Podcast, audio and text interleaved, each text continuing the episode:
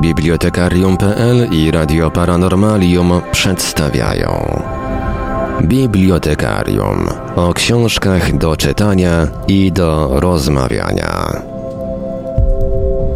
1 stycznia roku pańskiego 2021 Najbardziej powalony rok w moim i chyba nie tylko w moim życiu właśnie się zakończył i oby już e, nie wracał.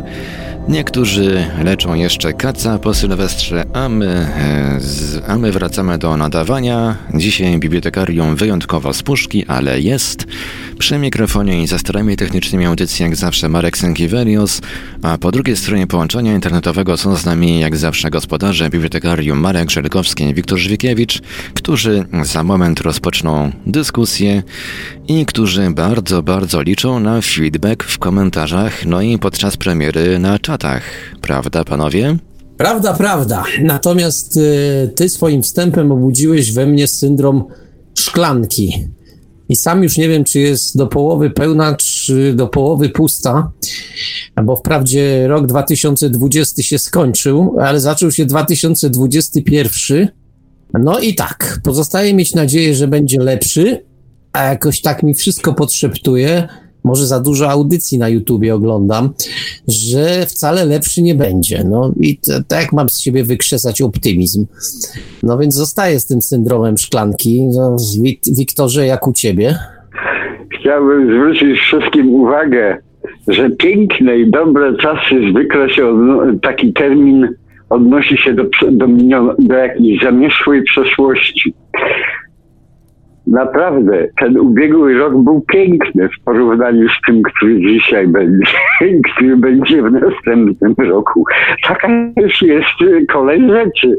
Piękne są minione lata, e, przyszłe przychodzą z horrorem, z płaczem, z wyciem syren i innych takimi, takimi zabawami. No. Tak, a ja myślałem, że ja Państwa nastraszę. No to teraz macie Państwo mistrz, mistrz przemówił i zupełnie skasował to, co powiedziałem wcześniej. E, natomiast, no cóż, proszę Państwa, e, jak będzie, jak będzie, zobaczymy. Mm, ani nie jesteśmy jasnowidzami, ani nawet takich, takich, e, takich zdolności w części nie przejawiamy. Dlatego jak będzie, to zobaczymy. Natomiast y, ten miniony rok uświadomił mi jedno, jak, y, jak, jak bardzo nie potrafimy doceniać tego, co mamy. No bo dzisiaj, gdyby nam zaproponowano kilka banalnych rzeczy, które kiedyś były codziennością, e, to byśmy się bardzo ucieszyli. A dzisiaj no, mamy narodową kwarantannę. W ogóle coraz więcej narodowych rzeczy mamy. Mamy narodowy szpital, narodową kwarantannę tak jak powiedziałem, kilka narodowych innych rzeczy również. No i cóż. I, i, I Wiktora przypowiadającego same nieszczęścia. Ja jednak, pomimo to, że zastanawiam się, czy rok będzie lepszy, e, czy gorszy, no to jednak cichą nadzieję żywię, że w jakimś tam stopniu lepszy będzie. To tak na okrągło zrobiliśmy podsumowanie poprzedniego i otworzyliśmy e, nowy rok to teraz by się e, czas było zająć e, tematem dzisiejszej audycji. A tym zapowiadanym tematem jest e, książka, a właściwie zbiór opowiadań, dwutomowy w dodatku, Konrada Fijałkowskiego, Kosmodrom. Dlaczego o Konradzie Fijałkowskim? No, Konrad Fijałkowski to postać, no, taki tytan e, polskiej fantastyki naukowej. Paradoksalnie tytan, o którym dzisiaj już no, nie wszyscy słyszeli. No, takie mamy paradoksalne czasy. A punktem wyjścia, właściwie takim poruszycielem tematu było, był, był fakt, że Konrad Fijałkowski zmarł 23 listopada tego roku, e, no właściwie poprzedniego roku, 2020. No i to myślę, to myślę będzie audycja, która w jakimś, w jakiś sposób będzie hołdem dla niego. Hołdem jak najbardziej uzasadnionym. To znaczy, to był jeden z tej takiej wierchuszki pisarzy, która w latach 60. 70. przybijała e, się do ludzi w ogóle ze świadomością, że jest taka literatura, bo musimy sobie uświadomić, że na przełomie lat 50. i 60. E, no, fantastyką naukową interesowali się wariaci. Tu cudzysłów oczywiście przy tym stawiam, ale generalnie wariaci, no na pewno nie ludzie zainteresowani literaturą, to już absolutnie.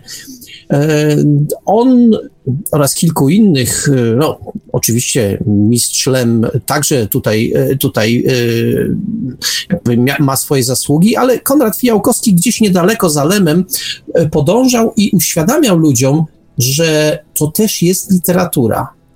Może czasami bywa toporna, może czasami bywa zbyt wprost, ale to jest literatura i nie decyduje o tym, że coś jest literaturą temat, który, który jest poruszany, tylko jakość tej literatury.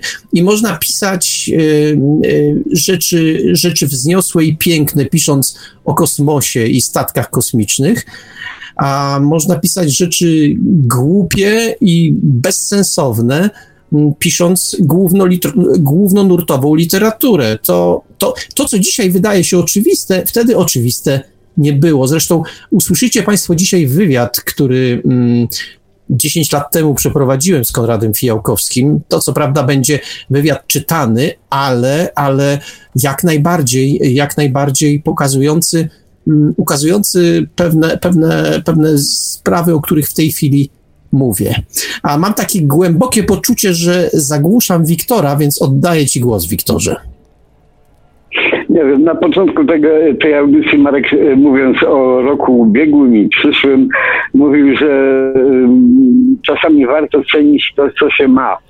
Otóż e, w czasach, kiedy e, ja zaczynałem czytać książki, wszyscy miłośnicy takiej literatury, która się nazywała wtedy fantastyką naukową czy science fiction, mm, naprawdę, jeśli dotknęli książek Konrada Fiałkowskiego, jego opowiadań przede wszystkim, to, to cenili go sobie, bardzo cenili. E, ja nawet postawiłbym tezę, że on kroczył przed Lemem. E, na, nich, na jego książkach dojrzewali po prostu e, młodzi Mm, miłośnicy takich książek, do Lema trzeba było dopiero doros, do, dorastać trochę. Poza tym Lem się dopiero też zmieniał. On, on jest na początku, na początku o wiele bardziej e, taki e, fantastyczno-naukowy był Konrad Ciałkowski, przynajmniej dla mnie. Może tak książki do mnie docierały. Ale od pierwszych opowiadań które, które, na, na które natknąłem się w jego, y, przede wszystkim oczywiście w młodym techniku, bo, bo tam się wykluwały wszystkie y, przyszłe poczwarki. Tam. No i y, to była zupełnie inna bajka, bo w Młodym Techniku wiele, wiele takich opowiadań było, natomiast jak się pojawiało coś, co było rzeczywiście, miało naprawdę przebicie, to od razu było zauważalne. Takim pierwszym zauważalnym, absolutnie pierwszym zauważalnym y, autorem y, to był właśnie Konrad Siałkowski. Zaraz potem dołączył do niego Janusz Zajdel. Y, potem to już próbowałem ja chyba trochę.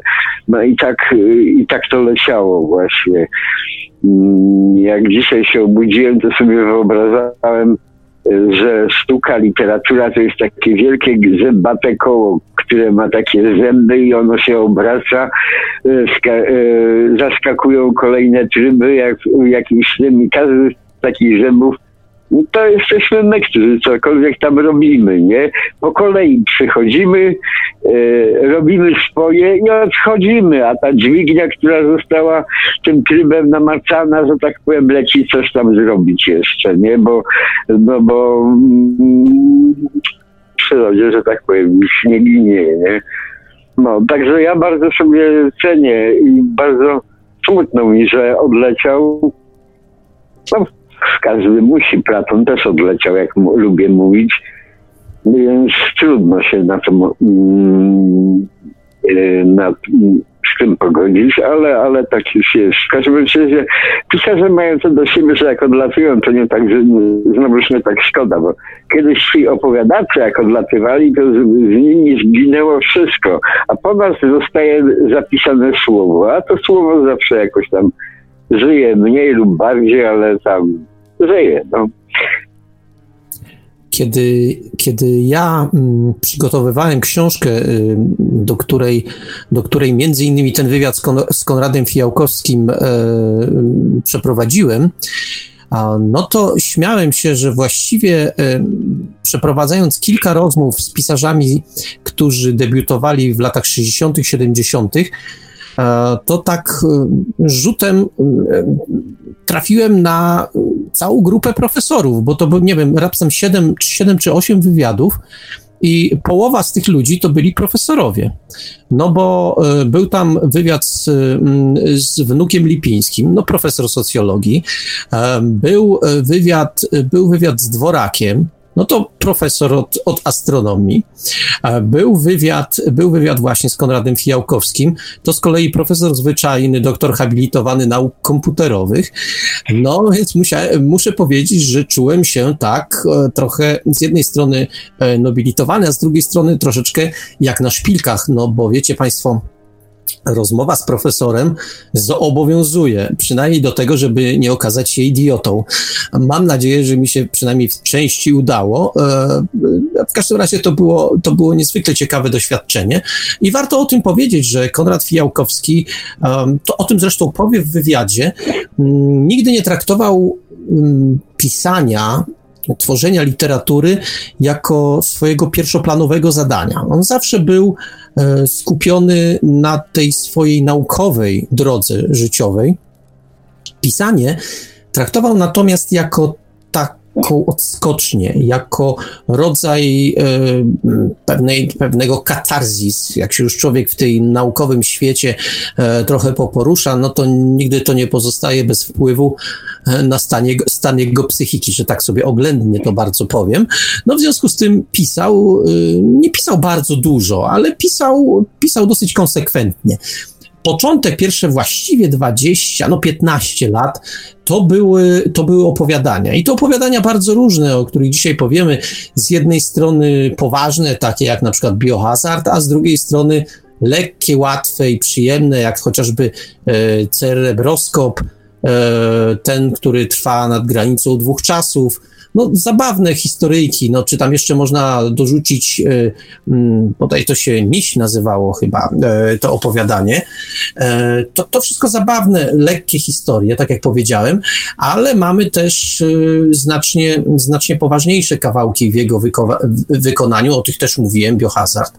No więc y, to, to były to, historie różne, rozrzucone bardzo, jeśli chodzi o tematykę, bo z jednej strony mamy eksplorację kosmosu, z drugiej mamy jakieś ziemskie sprawy y, poprzez piąty wymiar, to z kolei wariacje z czasem, ale mamy też jedno wielkie opowiadanie, o którym, o którym w wywiadzie również będzie mowa, o którym wspomnę tylko tyle, że mm, Wróble Galaktyki to jest takie opowiadanie, którym, e, zresztą znowu będzie o tym w wywiadzie, ale w którym e, Konrad Fijałkowski był pierwszy. On pierwszy poruszył pewien problem, jemu zostawię e, głos, jak, o jaki problem chodzi. Zresztą w ogóle Konrad Fijałkowski, przynajmniej na polskim rynku, nie, nie, nie, nie się władny, żeby powiedzieć, że w ogóle w fantastyce naukowej, e, światowej, ale w bardzo wielu opowiadaniach był pierwszy. Pierwszy poruszał jakiś temat.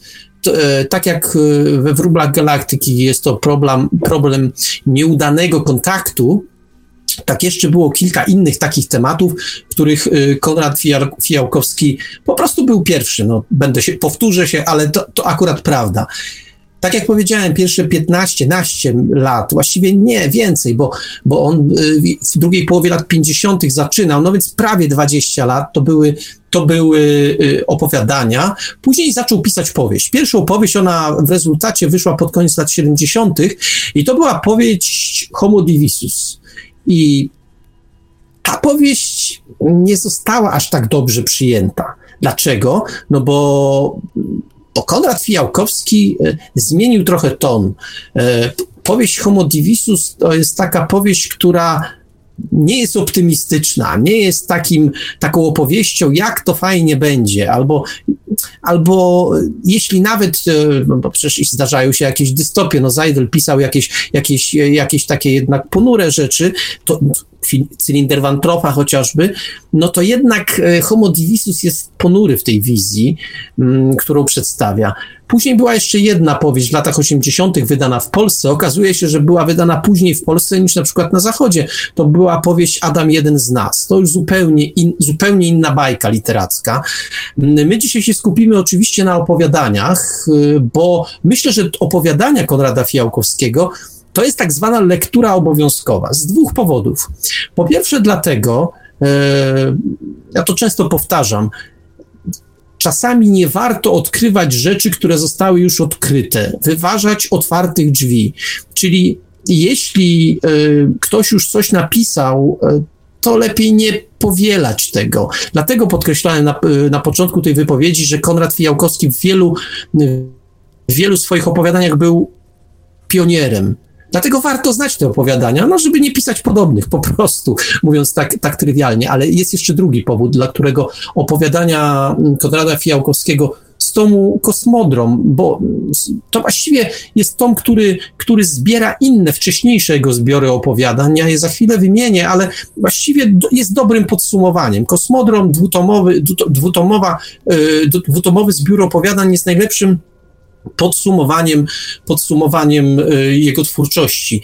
Y, te, te opowiadania, te opowiadania które, które tam, tam znajdujemy i ten drugi powód to, to po prostu y, to po prostu jak już to powiedzieć, chodzi o to, że stykamy się, stykamy się z pewnym od tego zaczynaliśmy wszyscy, e, ci, ci, którzy piszą fantastykę.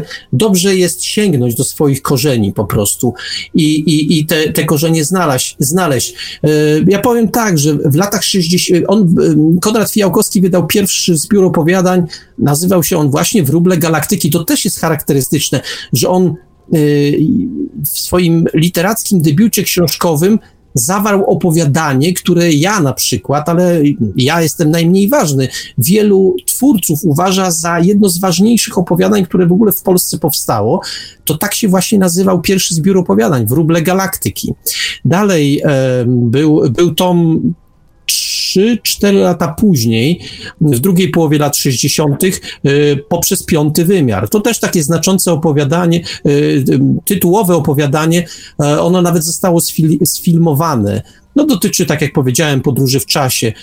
Później był tom w 69 roku Włókno Claperiusa, to, też dosyć. No i później był kosmodrom, ale kosmodrom przypadł na czas, w którym Konrad Fijałkowski nie miał, e, nie miał głowy do tego, żeby pisać, zajmował się nauką, no ale żeby być na rynku, no to taki, takie podsumowujący, podsumowujący tom e, został wypuszczony. E, tom pierwszy został wypuszczony w 71, w 75 roku, drugi rok, drugi rok, rok później E, no i tak się pojawił po raz pierwszy, później był jeszcze powtórzony, y, kiedy, kiedy seria Fantastyka Przygoda zmieniła, zmieniła format.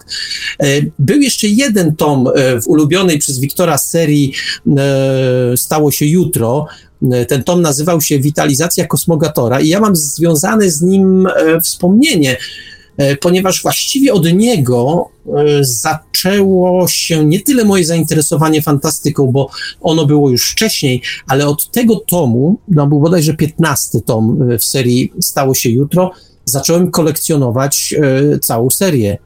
E, pamiętam, jak z wypiekami na twarzy przybiegłem do domu z księgarni, bo nie miałem kasy, no i musiałem e, pożyczyć. Tu cudzysłów, wiecie Państwo, jak dzieci pożyczają e, pieniądze od rodziców na wieczne nieoddanie, więc pożyczyłem od mamy pieniądze i pobiegłem z duszą na ramieniu, że mi wykupią, bo takie były czasy, że, że nikt nie był pewny, że zostawiając jakąś książkę w księgarni, że o, jak wróci, to ona tam jeszcze będzie.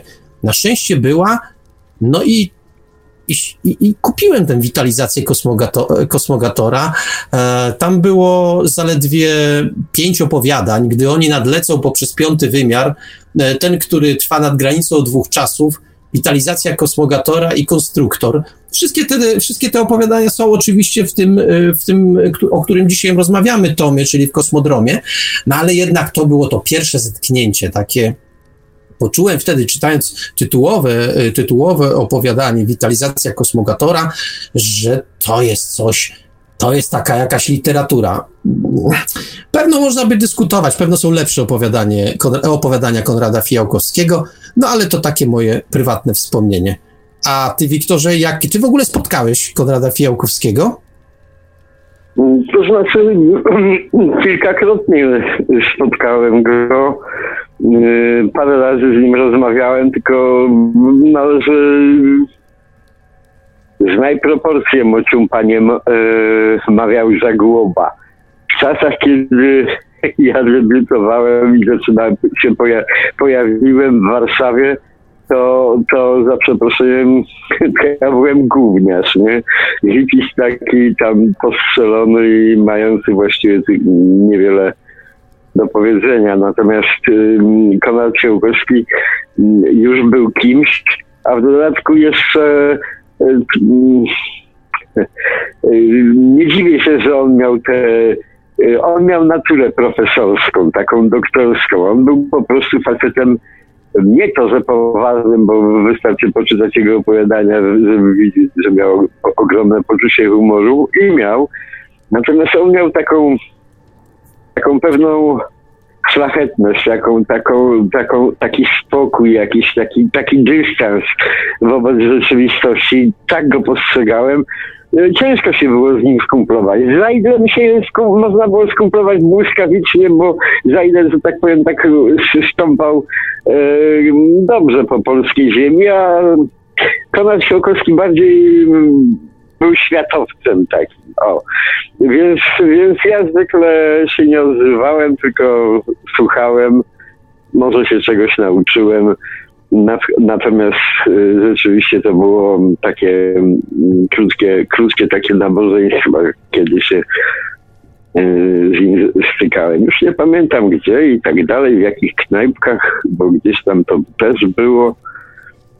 No ale, ale, ale przede wszystkim spotykałem się z nim oczywiście w książkach, bo one docierały do mnie i tak samo jak Marek, jak tylko usłyszałem, że się coś pojawiło, to biegłem do księgarni, a szczególnie um, z Lema, to się, ach, trzeba było rzeczywiście odkładać, panie mi odkładały pod ladę, bo, bo jeśli przyszło do księgarni kilkadziesiąt książek, Dzisiaj to one leżą. Jedna odejdzie, druga odejdzie, wtedy znikały w ciągu pół godziny. No, ale to taka bajka. Nie mówiłem, Marku, że minione czasy były piękniejsze? To piękne były przecież. No. No, może i były, może i były piękniejsze. Natomiast y, ja powiedziałem o tym, że ten wywiad przeprowadziłem 10 lat temu, ponieważ zbliżamy się do jego tworzenia, to ja Państwu przybliżę, jak to wyglądało. Bo Konrad Fijałkowski mieszkał już wtedy mm, w Wiedniu i muszę powiedzieć, że to wtedy, 10 lat temu, stanowiło pewien problem. No, czy nie podróż do Wiednia, no nie, nie, to jeszcze tak źle nie było. Albo w każdym razie, no dla mnie, który, który robiłem, e, pracowałem nad niszową książką, no perspektywa jazdy do Wiednia po to, żeby zdobyć wywiad, no była dosyć no, dosyć trudna. E, poza tym, e, poza tym doszedłem do wniosku, że najpierw e, trzeba by się jakoś z profesorem skontaktować. Te 10 lat, dzisiaj jest to wszystko jakby prostsze, ale wtedy od czego zacząłem? No, mam imię, nazwisko, wiem, kim człowiek jest, no ale jak do niego dotrzeć? No, napisałem do, do sekretariatu Uniwersytetu Warszawskiego, żeby mi może jakiegoś mailika podesłali albo coś. I ku zdziwieniu dostałem odpowiedź. Dostałem mailika do profesora Fiałkowskiego, no i, no i napisałem. A, tu jeszcze przypomniało mi się, że mówiłem o czterech profesorach w tej książce, o której mówimy, to przypomnę, książka to jest lista nieobecnych, której wywiad jest zawarty. Tym czwartym profesorem był Filar, E, profesor ekonomii e, i autor, autor fantastyki. Mm, e, przecież, przecież o nim również, również nie, można, nie można zapominać. A teraz wracając do wywiadu. Napisałem mailika, no, opisałem cały projekt, profesor odpowiedział, może bardzo chętnie, no ale jak to zrobimy? E, perspektywa pisania e, pytań, a poza tym wiedziałem, że e, profesor się na coś takiego nie zgodzi, żeby mi odpisywać na pytania, albo jeśli się zgodzi, to będą to zdawkowe odpowiedzi króciutkie, no bo kto ma czas pisać, pisać wywiad na życzenie jakiegoś tam pismaka pismaka Żelkowskiego. W związku z tym doszedłem do wniosku, że może jakoś telefonicznie, ale wtedy rozmowy komórkowe e, z Wiedniem e, to była inna planeta. Mówię o cenach po prostu, więc nie to co dzisiaj. Dzisiaj to jest dosyć proste. Mamy, mamy, mamy to w pakietach różnego rodzaju i nie ma problemu. Wtedy to był problem ale profesor, jako człowiek związany z komputerami i w ogóle z elektroniką, okazał się człowiekiem, okazał się człowiekiem nadwyraz nowoczesny i to on właściwie zaproponował, że jest, po to jest Skype i przez Skype'a sobie możemy pogadać. Okej, okay, zrobiliśmy ten wywiad przez Skype'a i ja go do dzisiaj nie mogę zapomnieć, bo połączyłem się o ustalonej porze, mm, oczywiście nagrywałem ten wywiad, profesor został uprzedzony i e, był w jakichś takich pięknych okolicznościach przyrody, jak to się mówi, e, jadąc, jadąc rejsem, e, bo mm, ja słyszałem tam śpiew ptaków. Profesor wyszedł do, do ogrodu, na jakiś taras, usiadł w fotelu, przynajmniej tak mi to relacjonował, nabił fajkę, słyszałem śpiew ptaków, no i profesor ze mną rozmawiał. A efekty tej rozmowy, no za chwilę, za chwilę ich Państwo posłuchacie. O, o, o, ale ja chciałbym zwrócić wszystkich uwagę na to, co Marek powiedział. Pan profesor dożył dosyć sędziwego wieku, um, umierając w ubiegłym roku, ale um, tutaj Marek w, w rozmowie um, powiedział to co tego. Konrad Fiałkowski nabił fajkę. Ja Konrada Fiałkowskiego nie widziałem bez fajki zawsze palił fajkę i jakoś nie, mu to nie przeszkodziło w długim i jeszcze y, bardzo płodnym życiu. Okej, okay, no to teraz Marku prosimy o wywiad. Cóż takiego ma w sobie stolica Austrii, że postanowił pan w niej zamieszkać? Wiedeń z całą pewnością jest miastem fantastycznym, ale w zupełnie innym znaczeniu niż pana twórczość literacka. To nie do końca prawda. Wiedeń jest bajką mego dzieciństwa. Wychowywała mnie babcia, a były to czasy wojny. Z okien domu w Milanówką, gdzie wtedy mieszkaliśmy, nocą ponad Sosnowym Pagórkiem widać było czerwone niebo. To płonęła Warszawa. Przy plackach z mąki i wody pieczonych na płycie kuchennej babcia opowiadała mi o Wiedniu, a tak naprawdę to o swojej młodości. O dziadku, cesarsko-królewskim pułkowniku, o hucznych balach, o letnich wycieczkach na Hoewand, kilkusetmetrową wapienną ścianę wypiętrzającą się wprost z łąki, o kinie, gdzie po raz pierwszy w swym życiu widziała film i o kolejce zębatej na wzgórze Kallenberg, ówczesnym cudzie techniki. To był raj utracony młodej pani pułkownikowej. I zostało to we mnie jak bajki braci Grimm oraz legionowe piosenki, których nauczyłem się też w Milanówku przy kuchennym stole. Gdy przyjechałem do Wiednia, poszedłem do kina Erika. Chyba już nie istnieje, ale 30 lat temu jeszcze było. I na Hoewand. Szukałem też kolejki zębatej na Kallenberg, ale znalazłem tylko fragment szyn i obudowę dawnej stacji. Mojej babci też od dawna już nie ma. Po dziadku mam trzy rzeczy, które przetrwały jakoś obie wojny i przez Lwów i kilka miast w Polsce wrócimy do Wiednia. Czako paradne ze złotym bączkiem w trzy złote pasy przechowywane w pokrowcu.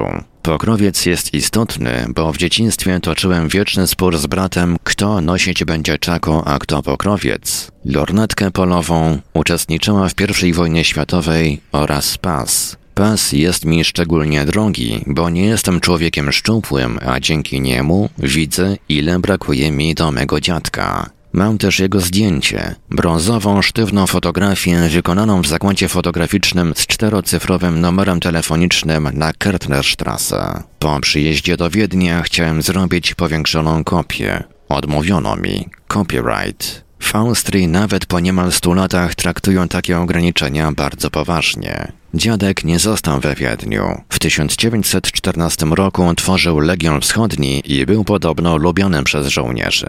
Wszystko to jest opisane w książce Sprawa Legionu Wschodniego. Mam zdjęcie dziadka w mundurze polskiego generała. Umarł 20 lat przed moim urodzeniem. Nadeszły jednak czasy, że biały generał był fatalną rekomendacją. Ci urodzeni po wojnie, którzy cały PRL pchają do jednego worka, niewiele wiedzą albo wiedzieć nie chcą. Naprawdę trudno było do października 1956 roku. Potem to już było z górki. Ja urodziłem się trochę za wcześnie i musiałem szybko wydorośleć. Taki dojrzały trzynastolatek jest wprawdzie dość sprawny w życiu, ale podejrzewam, że za to wspaniały, kolorowy film życia odbiera jak czarno-białą kopię. Do Wiednia, bańki mego dzieciństwa, przyjechałem późno, już w popołudniowej stronie życia, po pracy w Stanach i wielu innych przygodach życiowych. A jak zaczęła się przygoda z pisaniem literatury? Uczęszczałem do liceum. Była połowa lat pięćdziesiątych. Miałem ukochaną dziewczynę, która jeździła na wakacje do Kazimierza. Niestety ja nie miałem pieniędzy, aby tam na dłużej pojechać. Ale życie składa się z niezwykłych zbiegów okoliczności. Redakcja czasopisma Dookoła Świata ogłosiła konkurs na opowiadanie. W latach 50. był to niezwykle popularny tytuł. Wziąłem udział w konkursie i uzyskałem, jeśli dobrze pamiętam, drugą nagrodę. W tym czasie dziewczyna przestała co prawda być obiektem mojego zainteresowania, ale w sumie to trochę dzięki niej zadebiutowałem. Opowiadanie nosiło tytuł Czerwone skały. Muszę samokrytycznie powiedzieć, że nie było niestety najlepsze, ale dzięki niemu zarobiłem pierwsze pieniądze. Skromne, ale dla mnie był to majątek. W każdym razie takie były moje literackie początki. Czyli młodzieńcza miłość zadecydowała o tym, że zaczął pan pisać. Pośrednio tak. Pierwsze podejście do literatury i od razu sukces. Naprawdę nie próbował pan wcześniej pisać jakichś tekstów do szuflady? Nie. Natomiast czytałem sporo fantastyki. Zaczynałem od przedwojennej. Mało kto wie, że przed 1939 rokiem w czasach II Rzeczypospolitej ukazywało się jej całkiem sporo. Dzięki mojej świętej pamięci babci miałem okazję zetknąć się z utworami publikowanymi w rocznikach czasopism Płomyczek i Płomyk. W pierwszym, pochodzącym z roku 1918, przeczytałem patriotyczne fantazy, natomiast w drugim z lat 30. znalazłem już typowe SF o podróży na Wenus. To były całkiem przyzwoite utwory, nawet jeśli przełożyć do nich dzisiejszą miarę. W każdym razie opis podróży międzyplanetarnej zrobił na mnie duże wrażenie.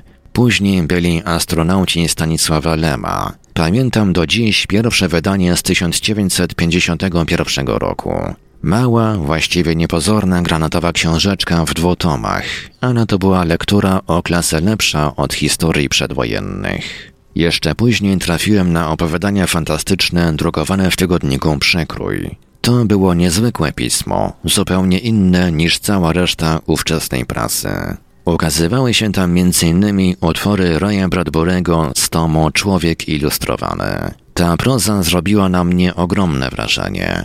Nic zresztą dziwnego, bo miałem to szczęście i trafiłem na twórczość znakomitego pisarza. Jeszcze później Stanisław Lem drukował w przekroju obszerne fragmenty obłoku Magellana. Dzisiaj jest to powieść nieco zapomniana, a moim zdaniem niesłusznie. Całkiem dobra literatura SF. Oczywiście ma naleciałości socrealistyczne, ale takie były czasy, w których powieść powstawała. W każdym razie obłok Magellana zrobił na mnie większe wrażenie niż astronauci. Wiele lat później, w latach 80., miałem okazję spotykać się w miarę regularnie ze Stanisławem Lemem w Wiedniu, gdzie obaj mieszkaliśmy. W czasie towarzyskich rozmów odniosłem wrażenie, że trochę wstydził się tej powieści o wyprawie do Alfa Centauri. Właściwie to chyba nie bardzo ją lubił. Ważną dla mnie książką była także powieść Katastrofa na słońcu Antarktydy Adama Holanka.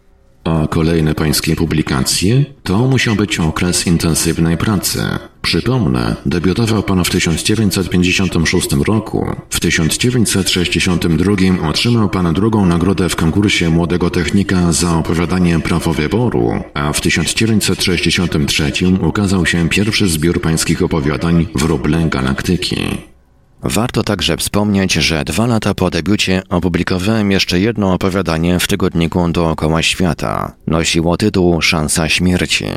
To była już całkiem udana prosa. Poza tym wszystko wskazuje, iż byłem prekursorem. Jest to bowiem pierwszy na świecie tekst o kopiowaniu ludzkiej świadomości oraz przenoszeniu jej do sztucznego układu mózgu stworzonego przez cybernetyków. Wspomniał pan o pierwszym tomie opowiadań Wróble Galaktyki. Miałem naprawdę wielkie problemy, aby ta książka ujrzała światło dzienne. Wydawnictwa po prostu lekceważyły ten rodzaj prosy. Pewna zmiana nastąpiła dopiero w połowie lat 60., gdy za SF wzięła się nasza księgarnia. Było wówczas zdecydowanie łatwiej wydać fantastykę. Kłopot z wydaniem wróbli galaktyki nieprawdopodobne, zważywszy, że tytułowe opowiadanie jest uznawane przez wielu znawców za literacką perełkę. Takie czasy. Z prozą science fiction bardzo trudno było się przebić. Fantastyka w tamtych latach nie była uznawana za poważną literaturę, która mówi coś ważnego o świecie i ludziach. A wydanie książki w tym gatunku było naprawdę sporym wyzwaniem. A jeśli chodzi o wróble galaktyki, rzeczywiście byłem pierwszy. To przecież opowiadanie o niespełnionym kontakcie. Proszę zauważyć, że o wiele lat wyprzedziłem Artura C. Clarka i jego spotkanie z Ramą oraz Strugackich z ich piknikiem na skraju drogi. W takiej dziedzinie literatury jak science fiction, gdzie liczy się pomysł, ważne jest, aby być oryginalnym, aby mówić czytelnikowi coś nowego. Młody technik, a zarazem redaktor Zbigniew Przyrobski. Jak pan wspomina kontakty z człowiekiem, który opiekował się polskimi fantastami? Redaktor Przyrobski, kiedy go poznałem, był uroczym starszym panem. Prawdziwy człowiek instytucja, który bardzo dbał o ludzi piszących fantastykę naukową. Na początku lat 60. redaktor Przyrobski siedział w swojej kanciapie na ulicy Spasowskiego i był właściwie jedynym człowiekiem, który uznawał SF za rzecz naprawdę istotną. Organizował konkursy na opowiadania, udzielał wskazówek. Doradzał pisarzom, Czasami krytykował jakiś tekst, a niekiedy, jak słyszałem, odrzucał. Dla dobra autora oczywiście. Z tego co wiem, to wielu pisarzy do dzisiaj oblewa się zimnym potem, kiedy pomyślą, jakie knuty pragnęli opublikować. Na szczęście redaktor Przyrobski stał na straży i chronił młodych twórców przed drukowaniem niedoróbek. Ja takiego przypadku wprawdzie nie miałem, a i poprawki były rzadkością, ale warto wyraźnie powiedzieć, że naczelny młodego technika wychował całe pokolenia polskich fantastów. Ostatni raz widziałem go przed stanem wojennym w czasie przygotowywania przez Heine Verlag niemieckiej edycji zbioru opowiadań Nowa Cywilizacja, w której przedstawił historię polskiej fantastyki w przysłowiowej pigułce. Jak już wspomniałem, redaktor Przyrowski drukował właściwie wszystko, co mu przynosiłem. Miałem nawet takie zdarzenie. W 1968 roku wyjeżdżałem po raz pierwszy do Stanów Zjednoczonych jako visiting professor.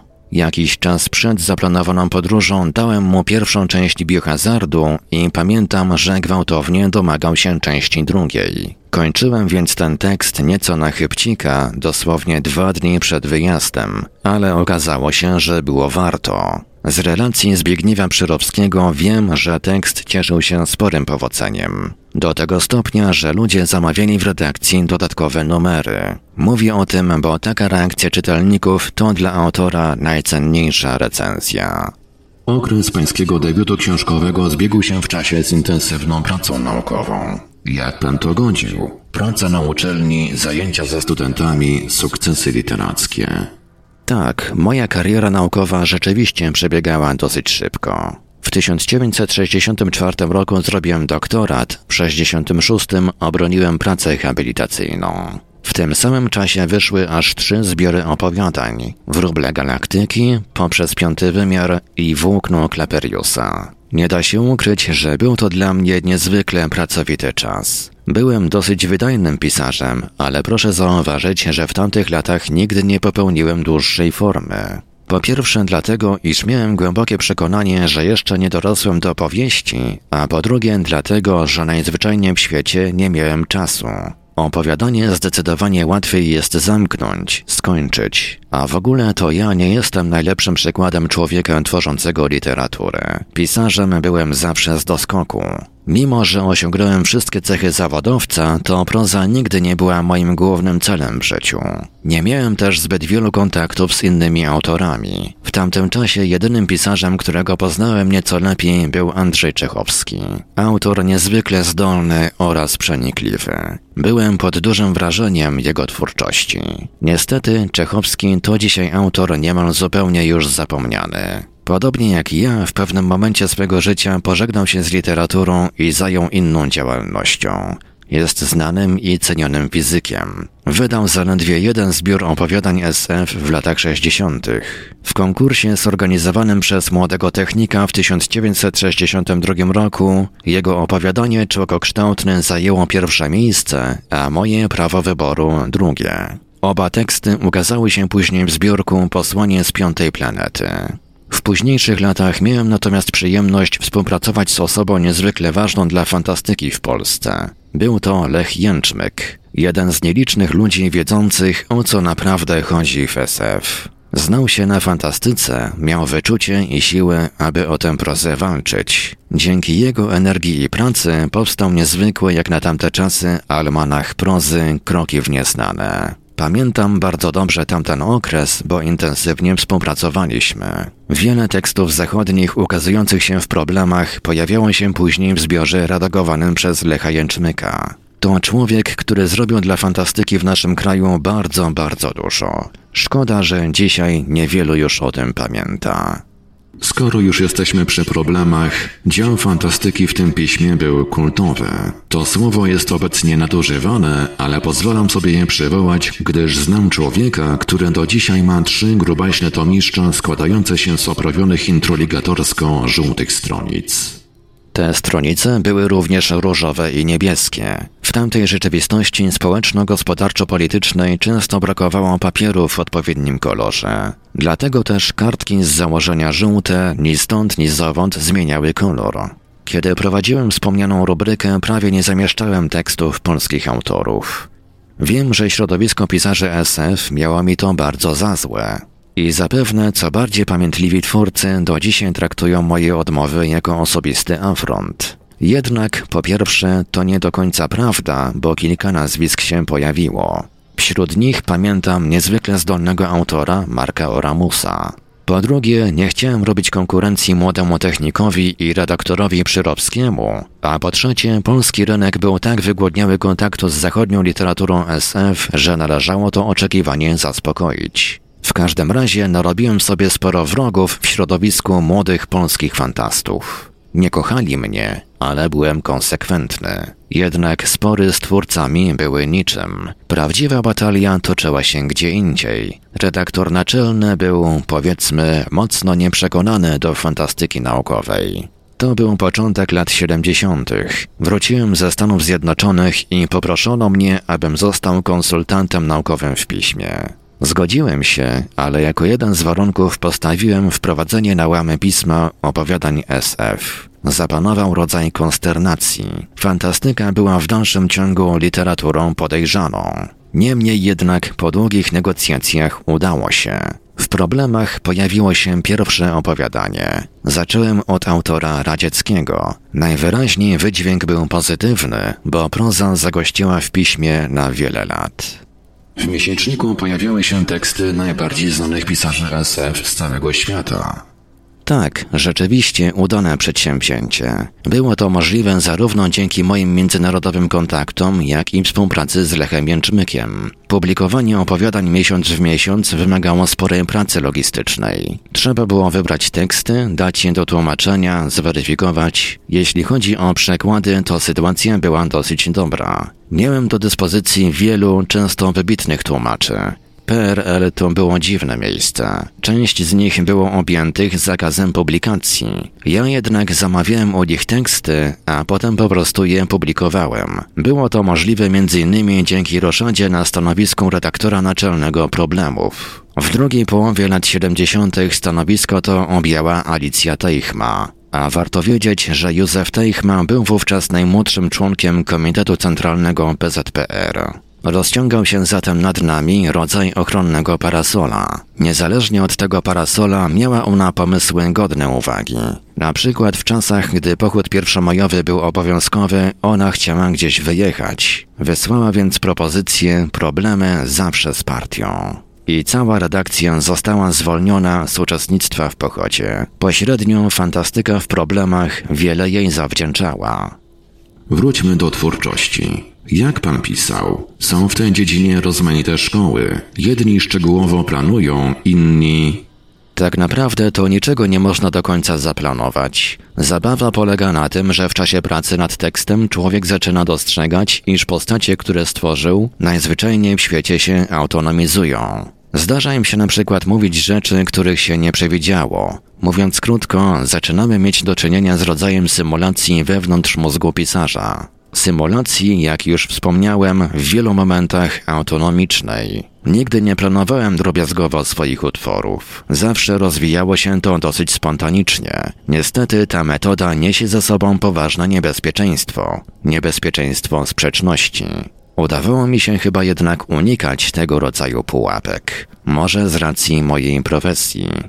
Ścisły umysł przydaje się zatem pisarzowi? Coś w tym jest. Ale, ale proszę pamiętać, że ostatni utwór beletrystyczny, jaki napisałem, pochodzi z 1982 roku. Rozmawiamy więc o odległej historii, a ludzka pamięć ma to do siebie, że nie wszystko przechowuje w stanie absolutnej świeżości. Niektóre, nawet bardzo ważne elementy drogi życiowej z czasem po prostu się zacierają. W każdym razie nie robiłem szczegółowych planów, dokładnych zarysów akcji. Raczej notowałem pomysł, zapisywałem o co chodzi, a potem, potem była praca nad tekstem. Zawsze pisałem od razu na maszynie, z jednym wyjątkiem. Ostatnią książkę prozatorską, czyli Adam, jeden z nas, napisałem ręcznie, bo do obór domu twórczego ZLP nie wziąłem maszyny. Większość moich opowiadań powstała w ciągu kilku dni. Jak to się teraz mówi, na gotowo. Właśnie tak. W dodatku w przeważającej ilości tekstów prawie w ogóle nie nanosiłem poprawek. Oczywiście pierwszą wersję maszynopisu trzeba było przepisać, teraz na komputerze byłoby jeszcze łatwiej. W drugiej połowie lat 60. zaczął pan wyjeżdżać na zachód, znał pan język. To oznaczało dostęp do światowej literatury science fiction. Oj, chwileczkę, chwileczkę. Zbyt duże uproszczenie. Po październiku 1956 roku przez jakieś 2-3 lata z dostępem do dobrych zachodnich książek wcale nie było tak źle. Przynajmniej w Warszawie. W Alejach Ujazdowskich można było kupić bez problemów książki wspomnianego już chociażby Roya Bradburego oraz innych autorów. Języka angielskiego nauczyłem się właściwie sam. W szkołach nauczano go, ujmując rzecz delikatnie, niezbyt głęboko. W każdym razie kupowałem sporo zachodnich książek i poczytywałem. Miałem więc kontakt z zagraniczną SF i wyjazd za żelazną kurtynę wcale wtedy nie był do tego potrzebny. Potem było inaczej. Okazywało się również trochę zachodniej fantastyki z osławionymi rakietowymi szlakami na czele. Tak, to była ważna książka. Mam ją zresztą do dzisiaj. W pierwszej połowie lat 70. pisał pan niewiele. Pojawiały się wyłącznie wznowienia. Doba ma niestety tylko 24 godziny. A mówiąc poważnie, spełniałem wprawdzie wszystkie kryteria zawodowego pisarza SF, ale tym zawodowcem wcale nie chciałem być. Nie miałem na to czasu, Przykładem potwierdzającym ów stan rzeczy może być historia związana z moją pierwszą powieścią Homo Divisus. Pamiętam, pojechałem do USA na University of Pennsylvania, a więc tam, gdzie zbudowano ENIAC'a, wielki elektroniczny kalkulator, nie komputer. Gigantyczna konstrukcja z 18 tysięcy lamp elektronowych, ważąca 27 ton i zajmująca powierzchnię 140 metrów kwadratowych. Wtedy, gdy tam byłem, została po nim tylko wielka sala. Oczywiście w czasach, kiedy pojawiłem się w USA, pracowała już zupełnie inna generacja maszyn. Niezwykła rzecz, ale kiedy przebywałem tam po raz pierwszy pod koniec lat 60., zetknąłem się z samymi początkami internetu, a w każdym razie sieci jako idei wcielonej w życie. Pamiętam doskonale, że pierwsza transmisja odbywała się z szybkością około 6000 bajtów na sekundę. Wielkie osiągnięcie jak na owe czasy. Na University of Pennsylvania udało mi się również popracować po raz pierwszy na w miarę nowoczesnym komputerze. W chwilach wolnych od zajęć na uczelni zająłem się pisaniem Homo Divisusa. Napisałem pierwsze 50, może 60 stron, ale książkę skończyłem dopiero po kilku latach, w 1976 roku. Bardzo wiele działo się wówczas w moim życiu zawodowym.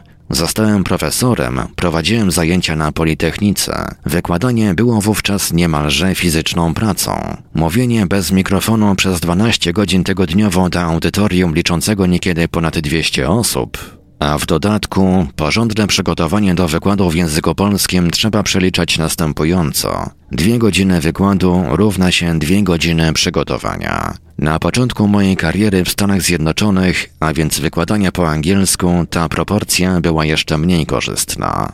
Dwie godziny wykładu oznaczały cztery przygotowań. Byłem więc naprawdę bardzo zajęty i nie bardzo miałem czas na pisanie. Efekt był taki, że w pierwszej połowie lat 80. prawie nic nie napisałem, jeśli chodzi o science fiction. Wiele pańskich opowiadań weszło do kanonu polskiej SF. Chociażby wspomniane wróble galaktyki, cerebroskop, szansa śmierci, elektronowy miś. Powodzenie tego ostatniego utworu jest dla mnie absolutną zagadką. Nigdy nie byłem nim zachwycony, ale to właściwie eufemizm, bo po prostu niezbyt je lubię. Tymczasem dotarło do mnie sporo głosów, że utwór bardzo się podobał. To najlepszy dowód na to, jak odmienne bywają upodobania twórców i czytelników. Jest pan jednym z tych nielicznych polskich pisarzy SF, których proza została przetłumaczona na wiele, często egzotycznych języków. Jak to się robi? Droga polskiego autora, jakiegokolwiek, nie tylko fantazy, do światowej literatury wiedzie przez tłumaczenia niemieckie. Moje opowiadania przetłumaczone były najpierw na język rosyjski. Pierwszy był cerebroskop. Jeśli coś było drukowane w ZSRR, to wydawało się ideologicznie bezpieczne i dlatego bez przeszkód trafiało na rynek Niemieckiej Republiki Demokratycznej. A ponieważ istniało wówczas jeszcze drugie państwo niemieckie, więc dzięki NRD z moją twórczością mogli zapoznać się redaktorzy na Zachodzie. Wydawnictwo Verlag z Monachium opublikowało praktycznie wszystko, co napisałem. Dzięki temu udało mi się wypłynąć na szersze wody i to właściwie bez większych działań z mojej strony. Nigdy nie miałem na przykład agenta literackiego. Wydawnictwa z różnych krajów zwracały się do mnie przez Zainks. Ja wyrażałem zgodę i książka ukazywała się na rynku. Ciekawostką z tamtych czasów jest chociażby to, że moja pierwsza powieść Homo Divisus miała dwa niemieckie tłumaczenia, wschodnie i zachodnie. I o dziwo, według znawców, to pierwsze jest znacznie lepsze. A wracając do agenta literackiego, taki człowiek pilnowałby moich interesów. Z wydaniami w obcych językach poza rynkiem niemieckim jest tak, że autor dostaje zaliczkę i obietnicę kolejnych wypłat po wydaniu. Te ostatnie przeważnie nigdy nie następują. Moi amerykańscy przyjaciele uświadomili mi, że jeśli pracuję bez agenta, to mogę o tych pieniądzach zapomnieć, a i z nim wyłuskanie honorariów bywa bardzo trudne. Smutne jest to, że podobne praktyki zaczęły stosować ostatnio również polskie wydawnictwa. NRD kojarzy się z dość opresyjnym systemem państwowym. Nie było kłopotów z cenzurą? Jakoś nie mogę sobie przypomnieć. Rzeczywiście kontrolowali wszystko bardzo dokładnie, ale widocznie uznawali moje teksty za bezpieczne. Nie ukazało się tam tylko jedno opowiadanie poranek autorski. Trudno zresztą się dziwić, skoro jest to satyra na cenzurę. Notabene w Związku Radzieckim ten utwór także nie doczekał się publikacji. A jeśli już mówimy o ZSRR, w przeciwieństwie do naszego kraju pisarze fantaści nie byli tam traktowani podejrzliwie. Mieli zupełnie inną, czytaj dobrą pozycję. Pamiętam dosyć zabawne zdarzenie. Był rok 1961. Miałem 21 lat. W ZSRR ukazał się wspomniany cerebroskop. Pojechałem na wycieczkę do Moskwy organizowaną przez biuro podróży Juventur. A ponieważ wydrukowano moje opowiadanie, więc należało mi się honorarium. Nie było ono zbyt wysokie, ale dla studenta liczył się każdy grosz. Poszedłem więc do redakcji pisma Technika Młodzieży, w którym opublikowano tekst. Kiedy już tam trafiłem, redaktorzy bardzo się ucieszyli i zaprosili mnie na wieczór do klubu dziennikarza. Kiedy zjawiłem się o wyznaczonej porze, okazało się, że czekali na mnie z przyjęciem na 30 osób. Na stoły wjechały oba rodzaje kawioru, wielki talerz z rakami oraz inne przysmaki, ale przede wszystkim było morze wódki. Kiedy po imprezie jeden z nowo poznanych kolegów odwoził mnie służbową Wołgą, zapytałem go, jak to się dzieje, że w sumie mało znany autor jest tak fetowany. On zaśmiał się i powiedział, jeśli gościmy zagranicznego pisarza, to mamy prawo zorganizować przyjęcie. Znał pan jednego z braci Strugackich. Przyjaźniliśmy się z moskiewskim Strugackim, drugi był leningradzki. Był czas, że dosyć często jeździłem służbowo do Moskwy.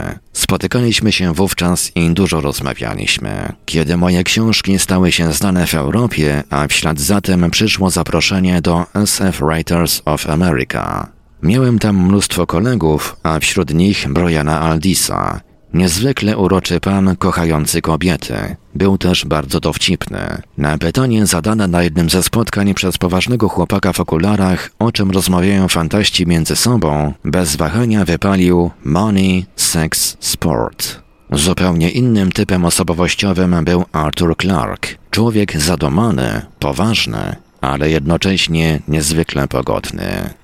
W drugiej połowie lat 70. podjął pan przerwane dzieło i ukazała się pierwsza powieść Konrada Fiankowskiego Homo Divisus. W książce Zaczarowana gra Antoni Smuszkiewicz napisał cytat To opowieść o człowieku, w którego ciele zamieszkały dwie osobowości. W tym sensie może ona przypominać niektóre nowele Grabińskiego, z tym jednak, że Fijankowski, jak przystało na pisarza respektującego wymogi konwencji fantastyczno-naukowej, opatruje swój pomysł szeregiem wnikliwych uzasadnień. Homo Divisus to nie tylko jeden z najciekawszych utworów Fiankowskiego i jedna z najlepszych powieści science fiction, jakie się ostatnio ukazały, ale także znamienny przykład odchodzenia od tematyki technicznej i podejmowania zagadnień w większym stopniu związanych z człowiekiem, jego strukturą psychiczną, której w przyszłości zagrozić mogą nieludzkie eksperymenty nieodpowiedzialnych uczonych. Koniec cytatu. Znakomita recenzja. Tak, ale Homo Divisus jest chyba dosyć trudną książką. Nie wiem, tak mi się wydaje. Może dlatego, pomimo iż powieść była powszechnie czytana i tłumaczona na szereg języków, w tym francuski i szwedzki, jakoś nie odbiła się szerszym echem wśród polskich czytelników. Najlepszy dowód na to, że ponurych, trudnych książek czytelnicy nie kochają. A z ciekawostek można znaleźć w tej powieści zapowiedź funkcjonowania światowej sieci informatycznej. Była jeszcze jedna powieść. Adam, jeden z nas. Powieść powstała w 1978 roku, jednak w Polsce niezbyt spieszono się z jej wydaniem. Doszło do tego, że w RFN książka pojawiła się w księgarniach wcześniej niż nad Wisłą. W dodatku, ta moja druga powieść w Polsce przyjęta była również dosyć chłodno. Pomimo, że w wielu innych krajach cieszyła się powodzeniem, była tłumaczona na francuski i portugalski. Prawdopodobnie temat okazał się trudny do zaakceptowania przez polskiego specyficznego czytelnika. Sprawa Galileusza, jego spór z Kościołem, wojna atomowa to nie było to, o czym chcieli czytać miłośnicy SF w naszym kraju. I tak zbliżamy się do końca pańskiej bibliografii literackiej. Ostatnie stworzone opowiadanie pochodzi z 1982 roku. Zgadza się, nosiło tytuł Wspaniałe piwo na wigilijny wieczór. Jego wstępny szkic ukazał się w miesięczniku Fantastyka pod nieco innym tytułem. Pamiętam, że mój przyjaciel Adam Holanek Będąc niezwykle dumny z tego czasopisma, ciągle namawiał mnie, żebym coś do niego napisał. To ostatnie opowiadanie, pomimo że krótkie, zrobiło później sporą karierę w wersji ukończonej. Ukazało się po angielsku w dość prestiżowym almanachu World SF, a to zawsze jest dobra droga do masowego czytelnika, a później zamilkłem jako pisarz. Już to mówiłem, miałem zbyt dużo zajęć. Na pewnym etapie życia trzeba dokonać wyboru. Ja wybrałem ewolucję dziejącą się w komputerze, a ogólniej Artificial Intelligence. Doszedłem do wniosku, że i tak zrobiłem już sporo jako pisarz. Poza tym nauka to surowa pani i nie znosi, jeśli nie poświęca się jej dostatecznej uwagi. A ponieważ stawało przede mną coraz więcej wyzwań związanych z dziedziną wiedzy, jaką się zajmuję, trzeba było coś poświęcić. Ponadto z wiekiem coraz wolniej przetwarza się informacje. Pan jest w miarę młody, ale za jakiś czas również się pan o tym przekona. Spadają moce przerobowe. Poza tym fantastyka naukowa powstaje dzisiaj w innych warunkach. Bardzo skrócił się horyzont czasowy. Trudno powiedzieć, co jeszcze jest SF, a co już nauką. Pisanie twardej science fiction przestało mieć zatem sens. Karierę robi natomiast fantazy z czarnoksiężnikami płci obojga, smokami i innymi dziwnymi stworami. Ale taka literatura kompletnie mnie nie bawi. Wspomina pan już o spotkaniach towarzyskich ze Stanisławem Lemem w latach 80. O czym rozmawiali we Wiedniu dwaj fantaści z Polski. Tematów było sporo. Stanisław Lem był na przykład zwolennikiem mojej antropologicznej hipotezy dotyczącej rozwoju mózgu. Konkretnie chodzi o to, że ewolucja tego organu była efektem ubocznym stresu termicznego i polowań organizowanych przez naszych przodków. A z innych tematów, mistrz Lem był fatalistą, znacznie większym ode mnie. Dyskutowaliśmy bardzo często o tym, jak to dalej będzie z ludzkością, z nauką. Polityka? Nie, mówiąc szczerze, niezbyt nas to już wówczas interesowało. Skupialiśmy się na zagadnieniach, które można zamknąć w ogólnym pytaniu, dokąd zmierza świat. Ulubiona anegdota Lema mówi, że pewien człowiek wypadł z okna w wieżowcu i kiedy znalazł się na poziomie 11 piętra, inny facet pyta: Jak ci tam? Póki co, doskonale. Odpowiada spadający. Obaj byliśmy zdania, że sytuacja naszej cywilizacji bardzo przypomina tę z dowcipu. Autor Solaris i obłoku Magellana był ponadto pod olbrzymim wrażeniem komputerowego modelowania. A ja, jak mówiłem, od czasów doktoratu w swojej pracy naukowej zajmuję się komputerowym modelem ewolucji. Bardzo go to interesowało. Lem miał już wówczas bardzo niewiele do czynienia z fantastyką naukową. Starał się nawet od niej odciąć. Chyba tak. Bardziej pasjonowała go filozofia. Stwierdził pan, że klasyczna SF straciła sens.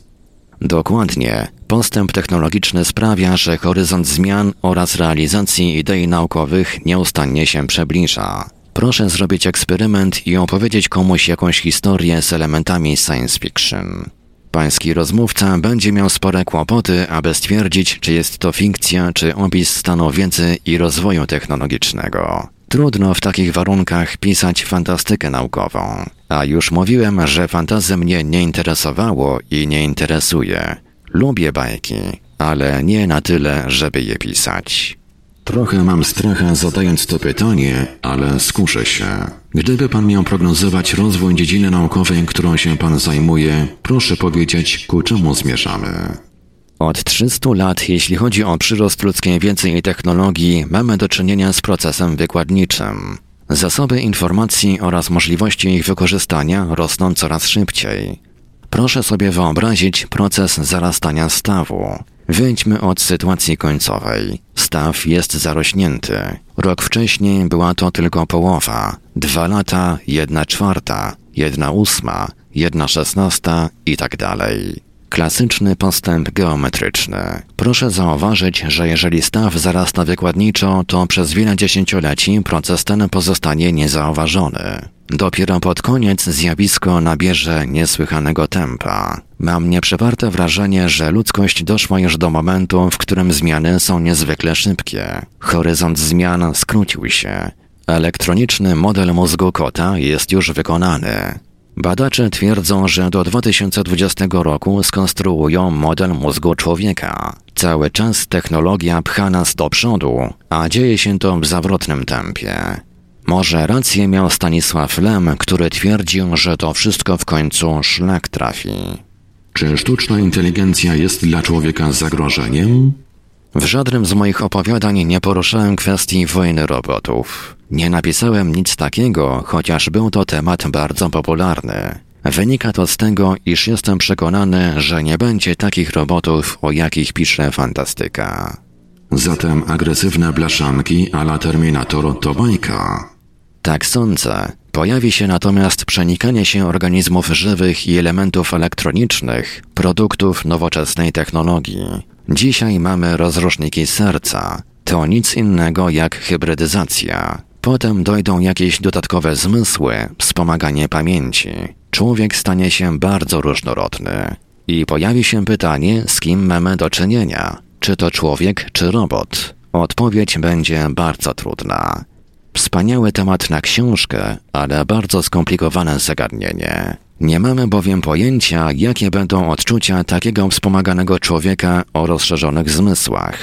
Jedno można powiedzieć z całą pewnością. Nie będzie to już człowiek w dzisiejszym rozumieniu. A sieci komputerowe? Myślę, że dzisiejszy internet jest tylko niemowlęciem. Ale proszę zauważyć, że mówię dotąd o wariantach optymistycznych powiedzmy bliskiego zasięgu. Tymczasem warto uświadomić sobie, że wzrost wykładniczy może trwać w nieskończoność tylko w teorii. We wszelkich układach fizycznych ma on swój koniec, najczęściej dosyć gwałtowny. Urywa się i leci w dół, a potem wszystko zaczyna się od nowa. To najbardziej prawdopodobny wariant. Czyli ludzkość czeka coś niemiłego. Pewnie tak. Wprawdzie według teorii systemów jest jeszcze druga możliwość krzywa logistyczna, powolne spowalnianie procesu, czyli pewna stabilizacja, ale występuje ona dość rzadko. To opis teoretyczny. A uda mi się namówić pana profesora na uchylenie rąbka tajemnicy, co w praktyce może oznaczać owo gwałtowne urwanie się. Dla nas oznacza to rozwalenie cywilizacji, jaką znamy. Tylko tyle i aż tyle. Degradacja do poziomu średniowiecza? O, niżej, niżej, znacznie niżej. Proszę się rozejrzeć. Gdyby puściły wszystkie struktury społeczne, to gdzie się znajdziemy? Średniowiecze to był okres doskonale zorganizowany. W każdym razie, ponieważ najprawdopodobniej jacyś ludzie przeżyją, to po jakimś czasie zaczną się znowu organizować struktury społeczne. Powiało pesymizmem. Nie mówię, że tak będzie na pewno. To tylko jeden z możliwych wariantów, ale dość prawdopodobny. Tak, to był wywiad. E, on właściwie e, mówił, powiedział Państwu więcej niż nasze, niż nasze gadanie, ale, ale, ale dalej obiecuję, że będziemy gadać z Wiktorem e, i troszeczkę się do tego, do tego wywiadu odnosić. odnosić. No bo Proszę Państwa, zobaczcie, y, jakżeż piękna jest to opowieść. Zaczyna się od, od wspomnień, od tego, y, od tego, że coś go jakby poza, poza materialnego ciągnęło do Wiednia, no bo z Wiednia pochodził jego dziadek. To Kepi, o którym wspomina. Okazuje się, że, że człowiek tak bardzo zaangażowany, y, zaangażowany w nauki tu mnie pewno, pewno Tomek Fons poprawi, bo ja zawsze mam kłopoty. No, techni- związane jednak z techniką. No, Tomek zresztą dzisiaj o tym powie, czym jest, czy, czym jest informatyka, czym, czym, czym są inne te, te, te, te, te takie y, gałęzie wiedzy, które gdzieś tam koło informatyki krążą, ale w każdym razie człowiek o umyśle ścisłym e, nagle opowiada historię, która jest e, rzewna która wspomina pewne rzeczy, to jak poszedł, e, poszedł e, w pewne miejsca, w których, o których wiedział, że jego dziadkowie tam bywali. No, świadczy o tym, że e, w tym człowieku, no, my mamy taką tendencję, sam ją mam, takiego szufladkowania ludzi, że no, ten to jest ścisłowiec, a ten to jest humanista, I jakiekolwiek y, takie próby łączenia tych dwóch światów wydają nam się dziwne, albo wydają nam się takie, no, troszeczkę na siłę. Y, tymczasem z wywiadu jasno wynika, że to nic nie jest na siłę, że te nasze wyobrażenia o tym, jak wygląda świat e, ludzi od nauk ścisłych i świat humanistów, to, to są nasze podziały, podziały w naszych głowach, a nie to, co jest naprawdę. To myślę, sam początek tego wywiadu najlepiej, najlepiej udowadnia. E, bardzo mi się podobało, kiedy, kiedy wspominał te pierwsze pierwsze próby, te pierwsze próby mm, związane z, właściwie ze słuchaniem, z czytaniem, z czytaniem pierwszych utworów. Okazuje się, że przed wojną, proszę Państwa, też jakaś fantastyka była, sam o tym wiem najlepiej, e, ale no może nie najlepiej, ale się orientuję. E, w każdym razie też mi się kiedyś wydawało, że przed wojną to same, same knoty były, były pisane. Jak po, głębiej sięgnąłem, to się okazuje, że przed wojną tworzone były perełki. No i Konrad Fijałkowski po prostu do, miał okazję, przez przypadek, bo przez przypadek, ale sięgnąć, sięgnąć po te perełki. E, poza tym, wyobraźcie sobie Państwo, obraz płonącej Warszawy gdzieś daleko, a on żyjący gdzieś w takiej miejscowości podwarszawskiej, gdzie jest właściwie spokojniej, tylko widać dym z płonącego miasta. Zobaczcie Państwo, jakie to wszystko jest, y, no głupie co powiem, ale literackie. Obraz, gdzieś daleko płonie miasto, dzieje się tragedia, a on tutaj spędza najpiękniejsze chwile swojego życia. Jest dzieckiem pod opieką babci. No tak wygląda troszeczkę nasze życie. Albo ta historia y, z tym, dlaczego zaczął pisać. Jakież to jest, jakież to jest proste, bo się okazuje, że nie z potrzeby serca, nie z duchowych jakichś odlotów, tylko dlatego, żeby się przypodobać dziewczynie. To była motywacja, proszę Państwa. Tak, napisał te czerwone skały, o ile dobrze pamiętam tytuł, te czerwone skały napisał dlatego, żeby się zaimponować dziewczynie proszę Państwa, motywacja dobra, wbrew pozorom, dobra jak każda inna. Wiktorze, jak, dlaczego ty zacząłeś pisać? Żeby zaimponować no, dziewczynie?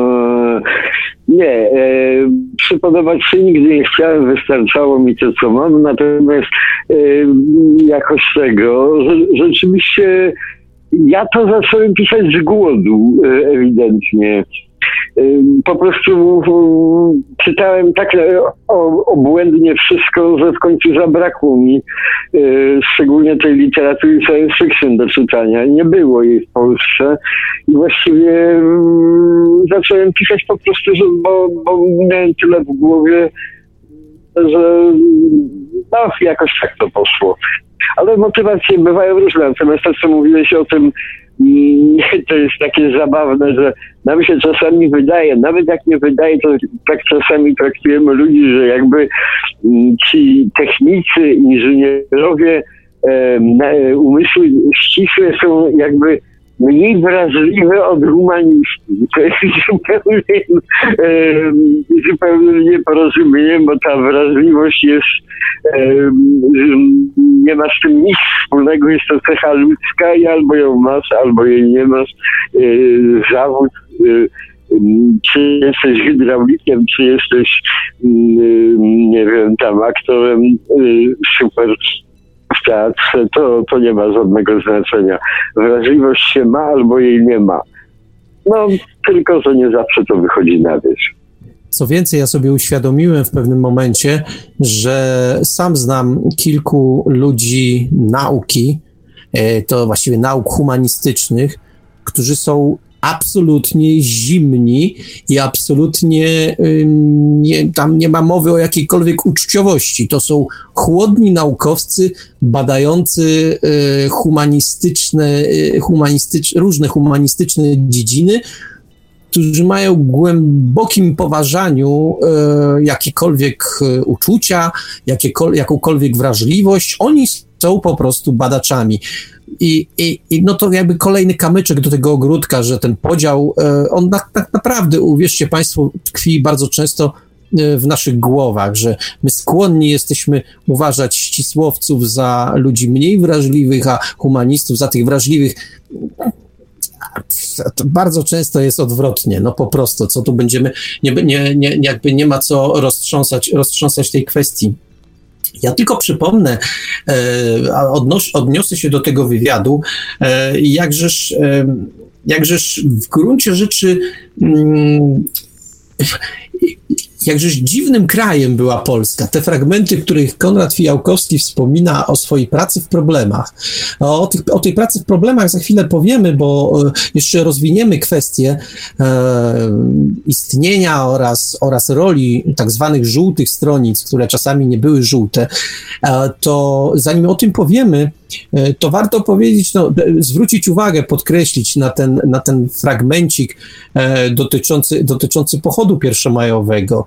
E, jakżeż trzeba było być, e, ja wiem, ja nie wiem, odważnym, dowcipnym, to sobie Państwo wybierzcie, ale z drugiej strony e, nie każdy sobie mógł na to pozwolić, żeby zaproponować hasło na pochód pierwszomajowy, problemy zawsze z partią, no i w związku z tym uzyskać zwolnienie ze stawienia się na pochodzie. No tak, ale na to sobie nie pozwolił Konrad Fijałkowski, który był skromnym, skromnym pracownikiem naukowym, no może już nie takim skromnym, bo, bo z dorobkiem i to takim za, dorobkiem zagranicznym, ale kobieta, która pełniła w, e, ważną funkcję w redakcji, no i była skoligacona, no bo nazwisko Teichma to w latach 70. było poważne nazwisko i wszyscy się z nim liczyli. A, trzeba było, ale czasami nawet te nazwiska musiały mieć dobry pomysł, żeby na pochód pierwszomajowy się nie udać. Dla mnie to są historie, których słuchałem e, wtedy podczas wywiadu. No, to były absolutnie, absolutnie takie, takie perełki, takie perełki e, mówiące o, o czasach absurdalnych. Trochę tak trochę się od, do nich odnosiłem tak jak do filmów Barei. One wiadomo są przerysowane, ale człowiek jak na to patrzy, to mówi sobie tak, to nie był, to nie był, to nie był normalny czas. Ja w ogóle nie wiem, czy y, jakikolwiek czas jest normalny, bo nasz czas y, być może za ileś tam lat także doczeka się, doczeka się podobnych bareizmów i podo podobnych podsumowań, ale no, no cóż, proszę Państwa, człowiek już taką chyba naturalną tendencję ma do sięgania do swojej młodości, e, kiedy, by, kiedy był młodzieżą, tudzież dzieckiem e, i kiedy, no, dziecko jest naiwne, różne rzeczy przyjmuje w taki oto sposób, że no jest jak jest. Dopiero później z perspektywy okazuje się, że to, co przyjmowało się wtedy jako normę, absolutnie normą nie było. No i, i, i dlatego chociażby z, jak przeprowadzałem wywiad, ale teraz po latach chętnie, chętnie tego wywiadu wysłuchałem, bo, no, bo okazuje się, że żyliśmy w dziwnych czasach. To dziwne, niech to będzie taki eufemizm. Wiktorze. Wiesz, Marku, dziwne wtedy może było to, co, to, to o czym Konrad mówił, natomiast yy, yy, zwróć uwagę, o ile o ile trzeba się było wtedy gimnastykować, żeby móc prześliznąć pewne prawdy, pewne słowa i tak dalej przez tą sito mm, politycznej cenzury, czy, czy jakie tego, tego sztafażu komunistycznego, no, dzisiaj żyjemy w identycznych czasach. My musimy się dzisiaj prześlizgiwać przez sito e, politycznej poprawności, etycznych różnych tego i tak dalej. Też trzeba wygibatów, trzeba być trochę węgorzem, trzeba jakoś, żeby istnieć, nie? No i zawsze każdy czas będzie miał coś, co, co ogranicza ludzi, którzy z natury są totalnie wolnymi ludźmi, bo, bo nic ich, że tak powiem, nie ogranicza. Nie, nie ogranicza. No i Konrad Fiałkowski był takim człowiekiem, ale wielu takich ludzi było. Jak mówisz o tym, o jego wspomnieniach y, z dziesięcych spod Warszawy, przypomnę, wszystkim książkę Leszka Jęczmyka y, o jego dziecinnym, y, dziecinnym obserwowaniu przedwojennej Bydgoszczy, nie? To też było czas prawie wojny, nie? A, a dziecko, dziecko obserwuje swój świat, widzi i ten świat jest piękny czasami, czasami w każdym razie bardzo bogaty. Chwała Bogu, chwała Bogu że dzieci przynajmniej tych, których wojna nie dotknęła, mm, że, że się jakoś chociaż inne dzieci dotykała i to jest problem. Tak, ale mm, wiesz co, e, powiem ci tak, że mm, mimo wszystko, mimo wszystko yy, mnie zadziwia to, że Konrad Fijałkowski Mm, zastanawiałem się nad tym długo.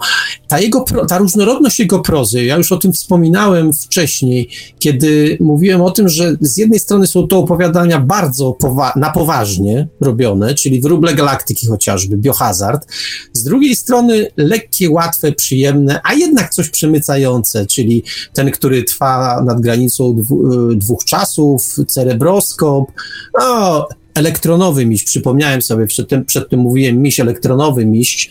E, e, notabene, e, zauważcie Państwo, bardzo udane opowiadanie, którego autor po prostu nie lubił i było dla niego zagadką, że to opowiadanie cieszy się takim, e, takim powodzeniem, jakim się cieszyło.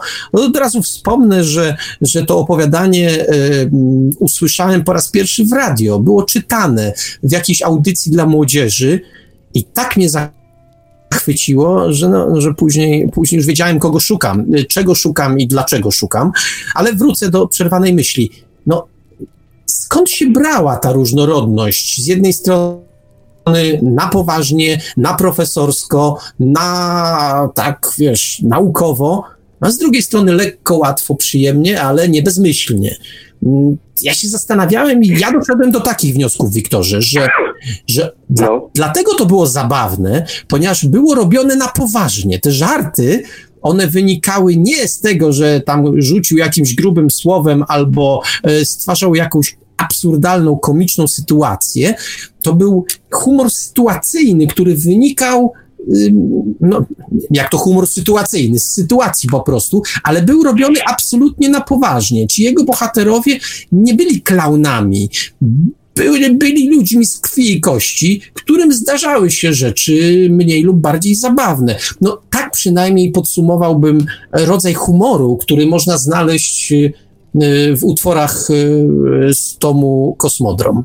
A jak ty to odbierasz? Wiesz, w literaturze bardzo często i nawet do nas takie opowiadania docierają i, i tego jest, pojawiają się takie opowiadania, ja to nazywam głupawki, nie? No fajne, śmieszne, można się z tego, tam walnięte grube słowo, tak jak mówisz, tam walnięte coś, właściwie jest chichot, a jak, jak się skończy czytać albo słuchać, to zero y, czegokolwiek zostaje, nie? Poza tym chichotem doraźnym, nie? Natomiast mm, rzeczy, rzeczy rzeczywiście wesołe, to się robi naprawdę na poważnie. Największe, największe, najwięksi polscy yy, od Stańczyka począwszy królewskich błaznów i tak dalej, to byli ludzie zresztą o ile historia przekazuje to każdy prawie błazen królewski na świecie był chyba najpoważniejszym człowiekiem czasami na, na dworach. Nie dosyć, że najinteligentniejszym, nie, do, nie dosyć, że największe pojęcie o współczesności mającym, to jeszcze dowcipnym przez, przez to, że potrafią się obserwować. To tak. Natomiast ja jeszcze wiesz, do tego, co ty mówiłeś, y, ja bym taką tezę wręcz taka, taka nagle mi się pojawiła, że w każdej takiej y, mikrokulturze y, ludzie pełnią swoją rolę. Otóż w amerykańskiej literaturze science fiction, tych, tych złotych latach, taką e, znamienną rolę pełnił e, Isaac Asimov. I w naszym tutaj takim zaścianku polskim bardzo, jeśli nie identyczną rolę chyba pełnił właśnie Konrad Ciałkowski. To ten sam wymiar człowieka, to samo podejście do, do do tematu. Tak samo um, poważne traktowanie, poważne wizje i tak samo um, niezły humor, um, bo tego nie można również odmówić um, Izaakowi Asimowi. Jeśli chciał, to się śmiał. Jeśli nie, to mówił poważnie. I to samo robił Konrad Fiałkowski i to samo robił e, zresztą potem Lem. E, ja tylko e, to podobieństwo jest jeszcze większe, kiedy uświadomimy sobie, że przecież Isaac Asimov e, Poza tym, no, że literatura w jego życiu akurat odgrywała pierwszorzędną rolę, ale Isaac Asimov był również naukowcem, był profesorem, profesorem biochemii. No to od razu widać, że coś w tym jednak jest, że tych tytułów profesorskich y, to się chyba jednak tak za, za nic nie rozdaje. I to, co powiedziałeś, Isaac Asimov y, potrafił z jednej strony pisać opowiadania jak najbardziej na poważnie i na tak właśnie na grubo, czy nie tylko opowiadania, powieści, a z drugiej strony potrafił pisać takie perełeczki, takie, takie błyskotki, opowiadania błyskotki, które, które skrzyły się ja wiem, czy to wcipem, no były zabawne po prostu, może to lepsze określenie. E, właśnie też, i też ten humor na podobnej zasadzie, teraz sobie to, teraz mi to właśnie Wiktorze uświadomiłeś, że ten humor był konstruowany na bardzo podobnej zasadzie, e, a zarówno Isaaca Asimowa, jak i, jak i u Konrada Fijałkowskiego. Tu zwrócę też uwagę od razu przy okazji, że y, mówiliśmy o tym, o tym byciu pierwszym.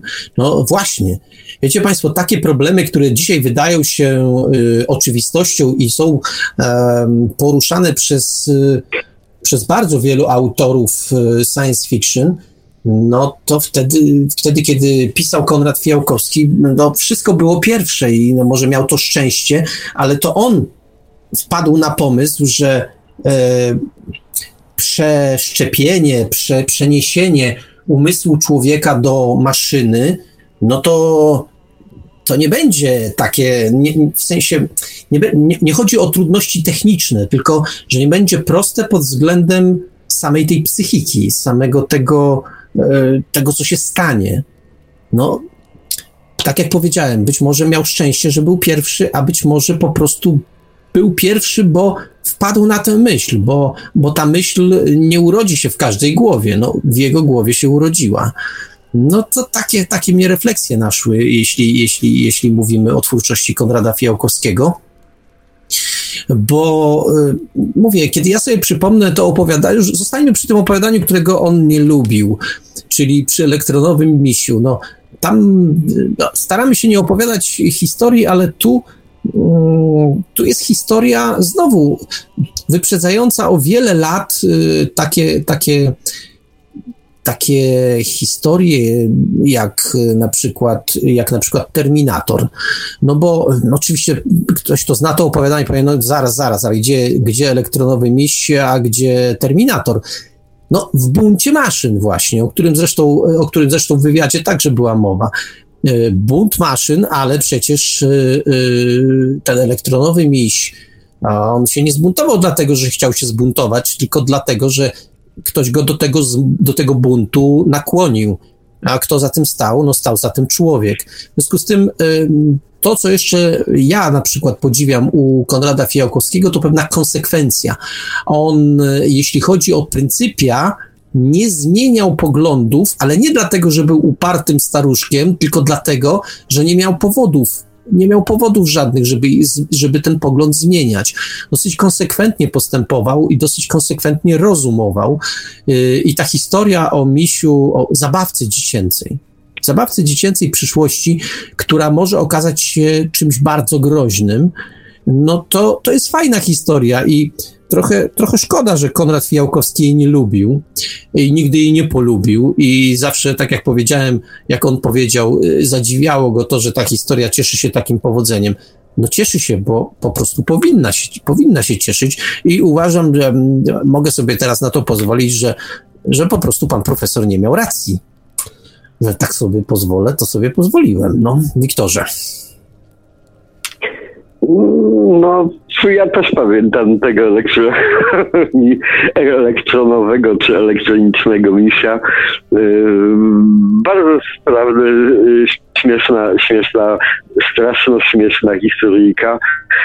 I, ja tylko może wszystkim, którzy piszą dzisiaj, to mogę też porazić, że tak powiem, żeby zwrócili uwagę, w jaki sposób, jak prościutko pisał Konrad Siełkowski. Tam nie było wygibasów, nie było coś tego, były skomplikowane rzeczy podawane w sposób jasny, prosty. Tak, trzeba było myśleć, trzeba było kojarzyć, ale, ale nie, nie ma tam tej zalewy słownej magmy, którą, którą bardzo często e, ludzie się tak niechlujnie lubią posługiwać i którą ja się uwielbiałem posługiwać kiedyś. No, on od razu, że tak powiem, odcedzał te ziarno od plew y, i oddzielał i wszystko było klarowne, jasne i pełne, peł, pe, pełen happy byłem, kiedy cokolwiek jego czytałem. E, ja jeszcze wspomnę o tym, no to się w wywiadzie pojawiło, pojawiło na, y, na krótko, ta teoria dotycząca ludzkiego umysłu. To się, Wiktor, Wiktorze, tobie będzie bardzo podobało, e, że cały ludzki, ca, cała ludzka świadomość, umysłowość, ta jego mądrość człowieka, tak naprawdę to był efekt uboczny tego, że, że człowiek się przegrzewał. No, i że trzeba było chłodzić organizm. To, to jest oczywiście bardziej skomplikowane. Tego rodzaju streszczenia, jakie ja w tej chwili wykonuję, e, mają to do siebie, że, że w gruncie rzeczy łatwo z nimi dyskutować, ktoś, bo ktoś powie, a tak zupełnie nie było. E, Konrad Fijałkowski wydał na ten temat książkę, mm, o ile, jak ona się nazywała? Człowiek Homo przypadkiem sapiens, jakoś tak, jakoś tak mniej więcej. Yy, on, to nie była jego, to była książka, której był au, współautorem e, z panem Bielickim. E, tak, Homo przypadkiem sapiens. I to była właśnie książka, w której udowadniał, że cała nasza no de facto kultura, no bo kultura jest wytworem naszej, naszej świadomości, e, naszego rozumu, tego wszystkiego, tego naszego myślenia, że to właściwie powstało przypadkiem, no bo ten organizm się przegrzewał i tak dalej, i tak dalej. E, to już widać, że, że sposób myślenia ja nawet nie wiem, czy ta teoria jest prawdziwa, chociaż, chociaż była bardzo, e, bardzo chwalona i brana pod uwagę. Nie wiem, co ostatecznie tam nauce naszej e, łaskawej wyjdzie z, te, z tych przemyśleń nad tą teorią, Natomiast ona sama w sobie e, pokazuje, jakim rodzajem umysłu był Konrad Fijałkowski, że e, nie przyjmował dogmatów e, typu, że tak było i już, on szukał innych rozwiązań.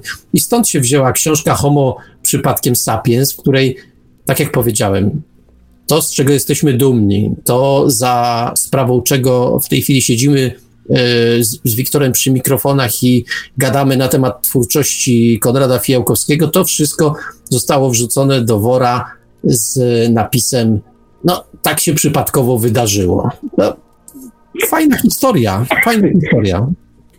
Marko, jak przypomniałeś mi tą książkę e, z tą teorią Fiałkowskiego, to od razu mi się skojarzyło takie, takie moje tam dywagacje na temat dokładnie ten sam. Otóż zwróćcie uwagę na jedną rzecz.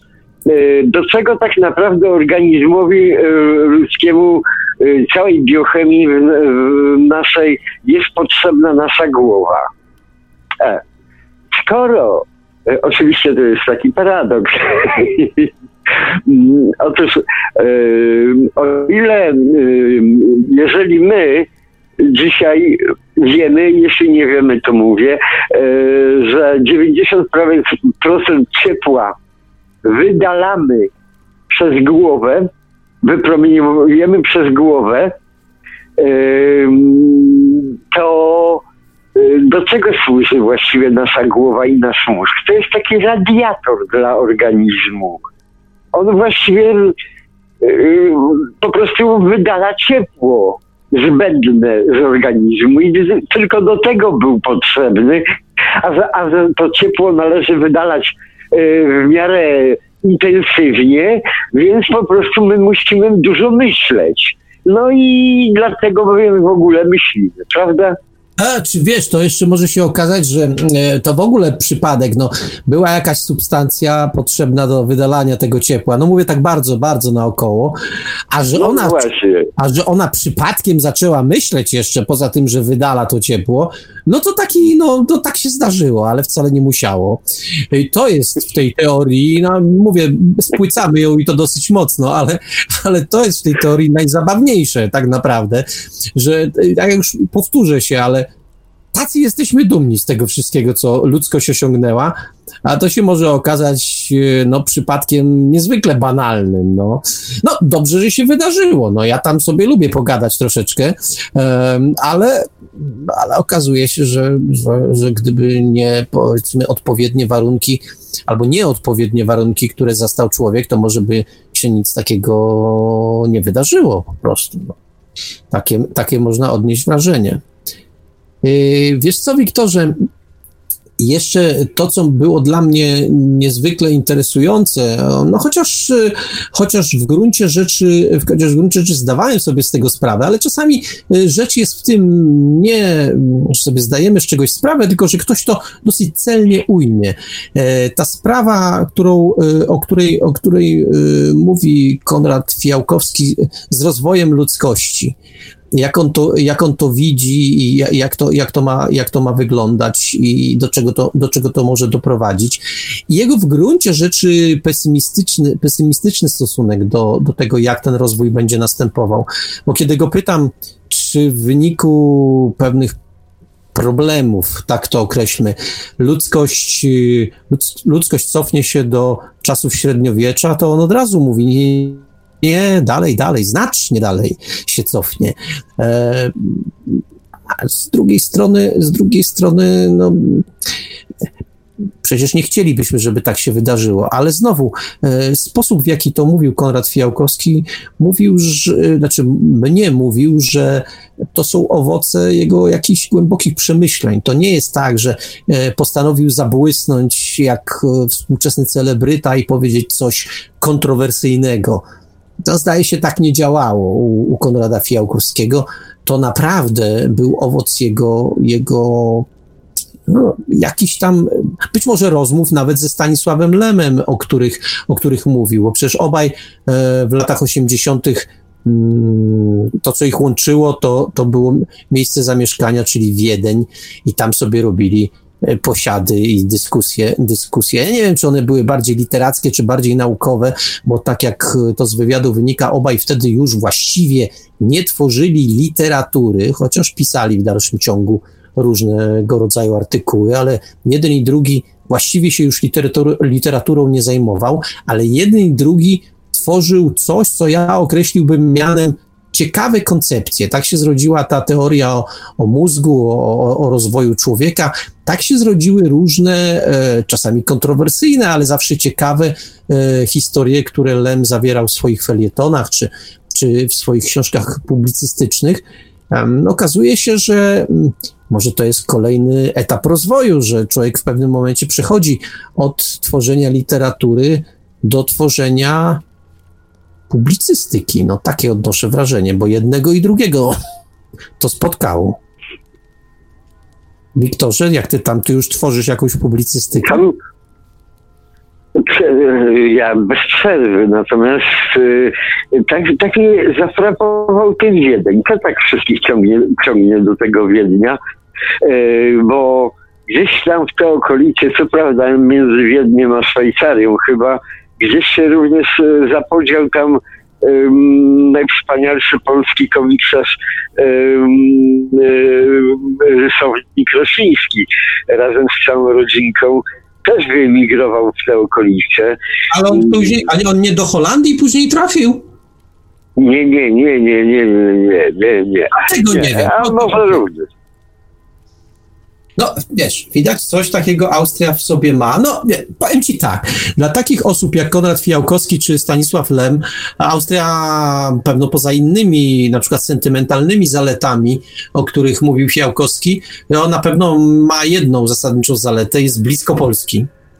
Samolotem to, to, samolotem to już w ogóle chwila. A i samochodem daleko nie jest.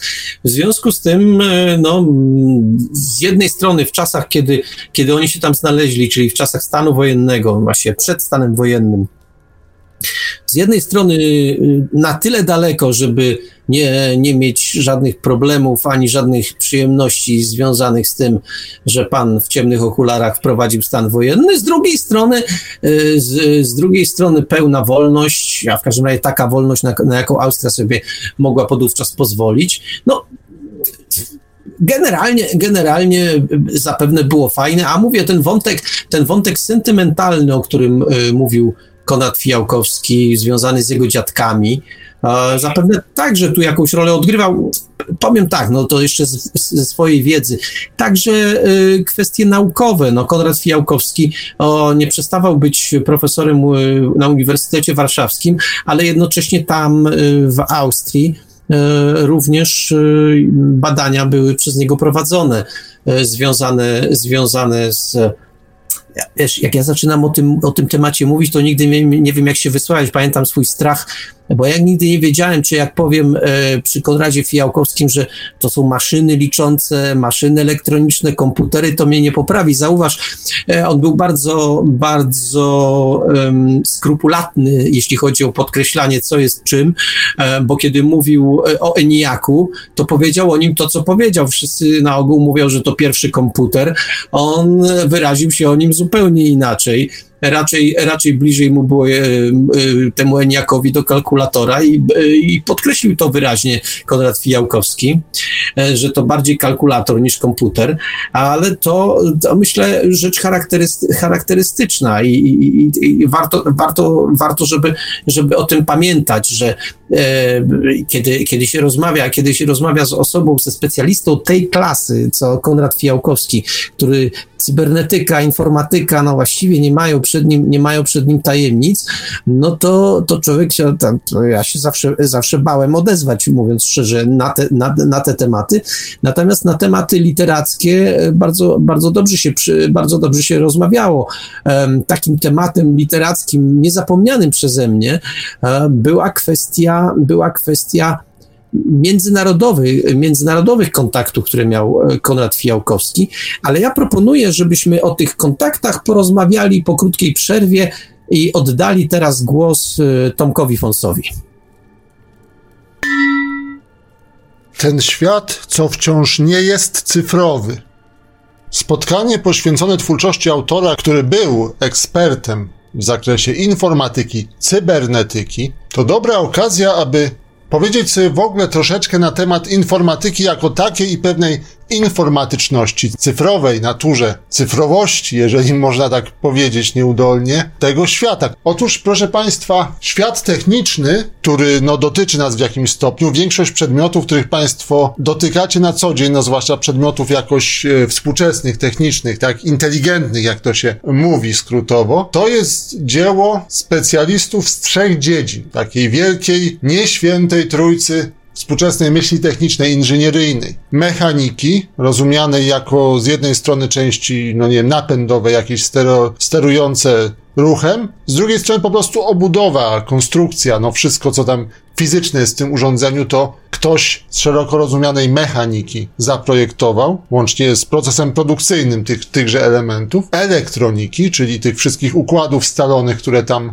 odpowiadają za sterowanie za wdrażanie pewnej procedury, za wyświetlanie informacji, za komunikację między urządzeniami oraz właśnie informatyki. Informatyki, czyli oprogramowania, czyli tej cyfrowej, niematerialnej części, która w większości współczesnych urządzeń się zawiera. To jest oczywiście, no przede wszystkim komputer, ale no komputerem tak naprawdę dzisiaj telefon, komputerem jest większość współczesnych telewizorów, czy nawet już w coraz większym stopniu pralek, lodówek. Wszystkiego, co realizuje jakiś algorytm, ma wyświetlacz, no to tam musi być coś, co może dawno temu byłoby nazywane już komputerem. Informatyka jako nauka jest o tyle szczególna, że w systematyce nauk funkcjonuje w dwóch miejscach i nawet reforma Jarosława Gowina z 2018 roku, mimo że pocięła strasznie, zespoliła ze sobą masę różnych nauk i dążyła do tego, aby tych dyscyplin naukowych było jak najmniej, to mimo wszystko tę dwoistość informatyki zachowano. Otóż, jak sprawdziłem obecnie, mówiąc dokładnie, informatyka znajduje się, tak, w dziale, mamy dział nauk inżynieryjno-technicznych i tam znajduje się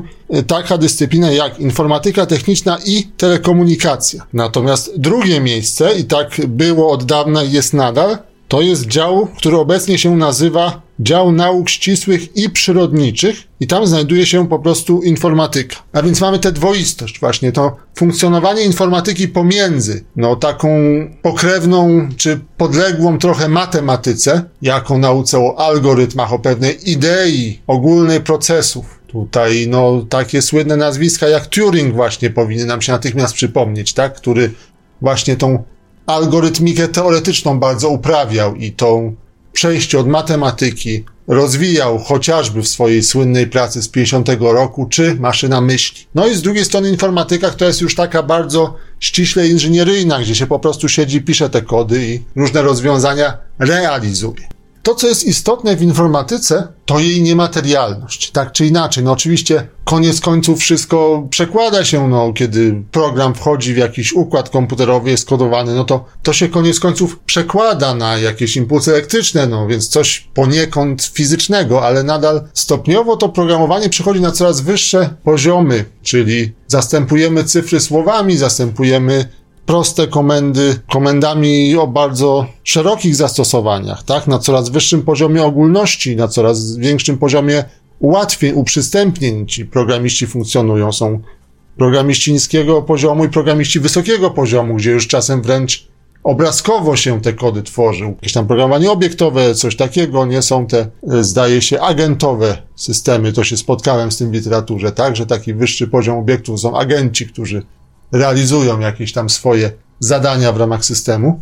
I tak się na przykład tłum symuluje, że są ci agenci, którzy jakoś poszczególne osoby w tym tłumie tworzą. W informatyce jest taka zasada, trochę żartobliwa, że jak coś działa, to nie ruszać. Domena świata niematerialnego, no bo maszyna, jak działa, no to nie można jej nie ruszać, bo w końcu się zepsuje, w końcu się, nie wiem, zmęczeniowo coś zatrze, coś zużyje, trzeba ją konserwować testować co jakiś czas, to nie jest tak, że jak działa, to będzie działać. Oczywiście komputer też się może zepsuć, ale to nadal program będzie działać na innym komputerze. A więc jest to znak pewnej niematerialności, pewnej magiczności, no bo jeżeli nam, my coś wymyślimy dobrze, coś, co w naszej głowie będzie no, się zgadzać, wprowadzimy, zakodujemy, no to działa. Świat fizyczny, nawet jak wszystko dobrze wymyślimy, no przecież te koncepcje filozoficzne człowieka, te koncepcje idealnego wychowania na przykład. One wszystkie są bardzo mądre, tylko człowiek jest głupi i dlatego nie działają. Wszelkie przepisy na doskonałego człowieka. Przepis na doskonały program może działać. Przepis na doskonałego człowieka przeważnie kończy się jakąś mniejszą czy większą tragedią. I to jest, proszę Państwa, pewien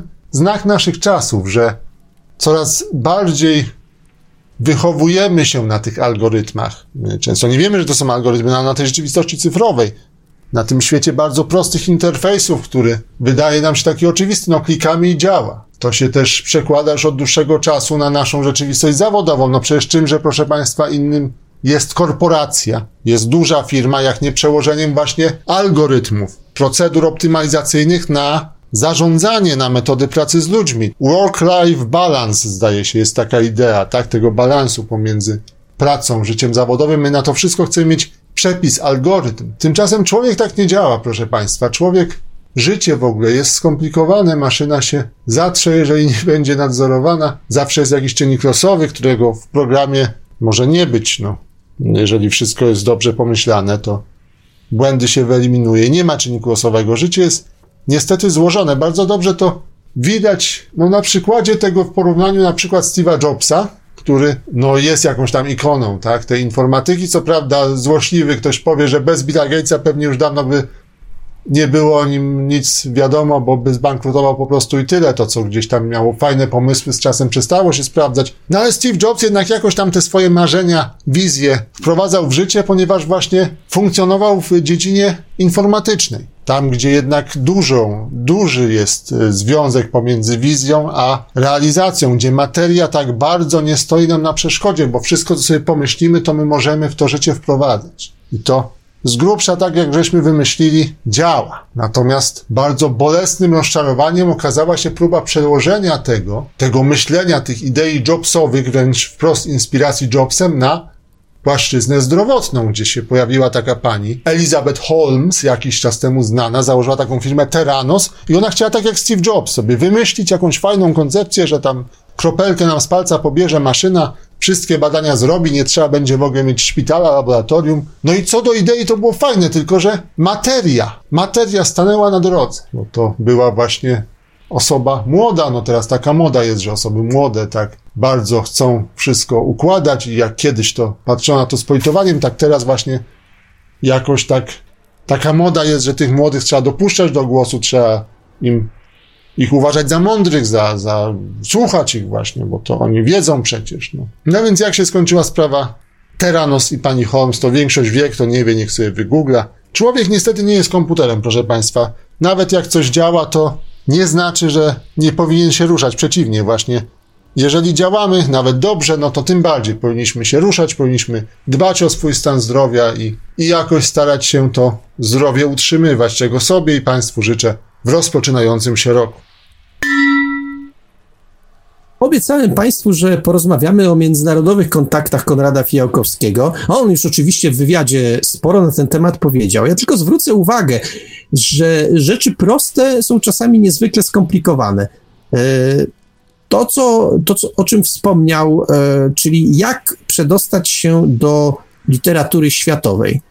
Zobaczcie Państwo, jeśli chodzi o fantastów, to niewielu osobom e, w Polsce udało się to. E, Konrad Fijałkowski no, z, tej, z tej grupy no, był jednym z nich. Niewielu pisarzy z lat 70., 80. publikowało na Zachodzie. Publikowano, Lem to oczywista sprawa. No, Konrad Fijałkowski, zobaczcie, ten sposób, który ten patent polegający na tym, że Polak dostaje się do światowej literatury przez język, poprzez język niemiecki, no, był bardzo prosty, ale trzeba było na niego wpaść.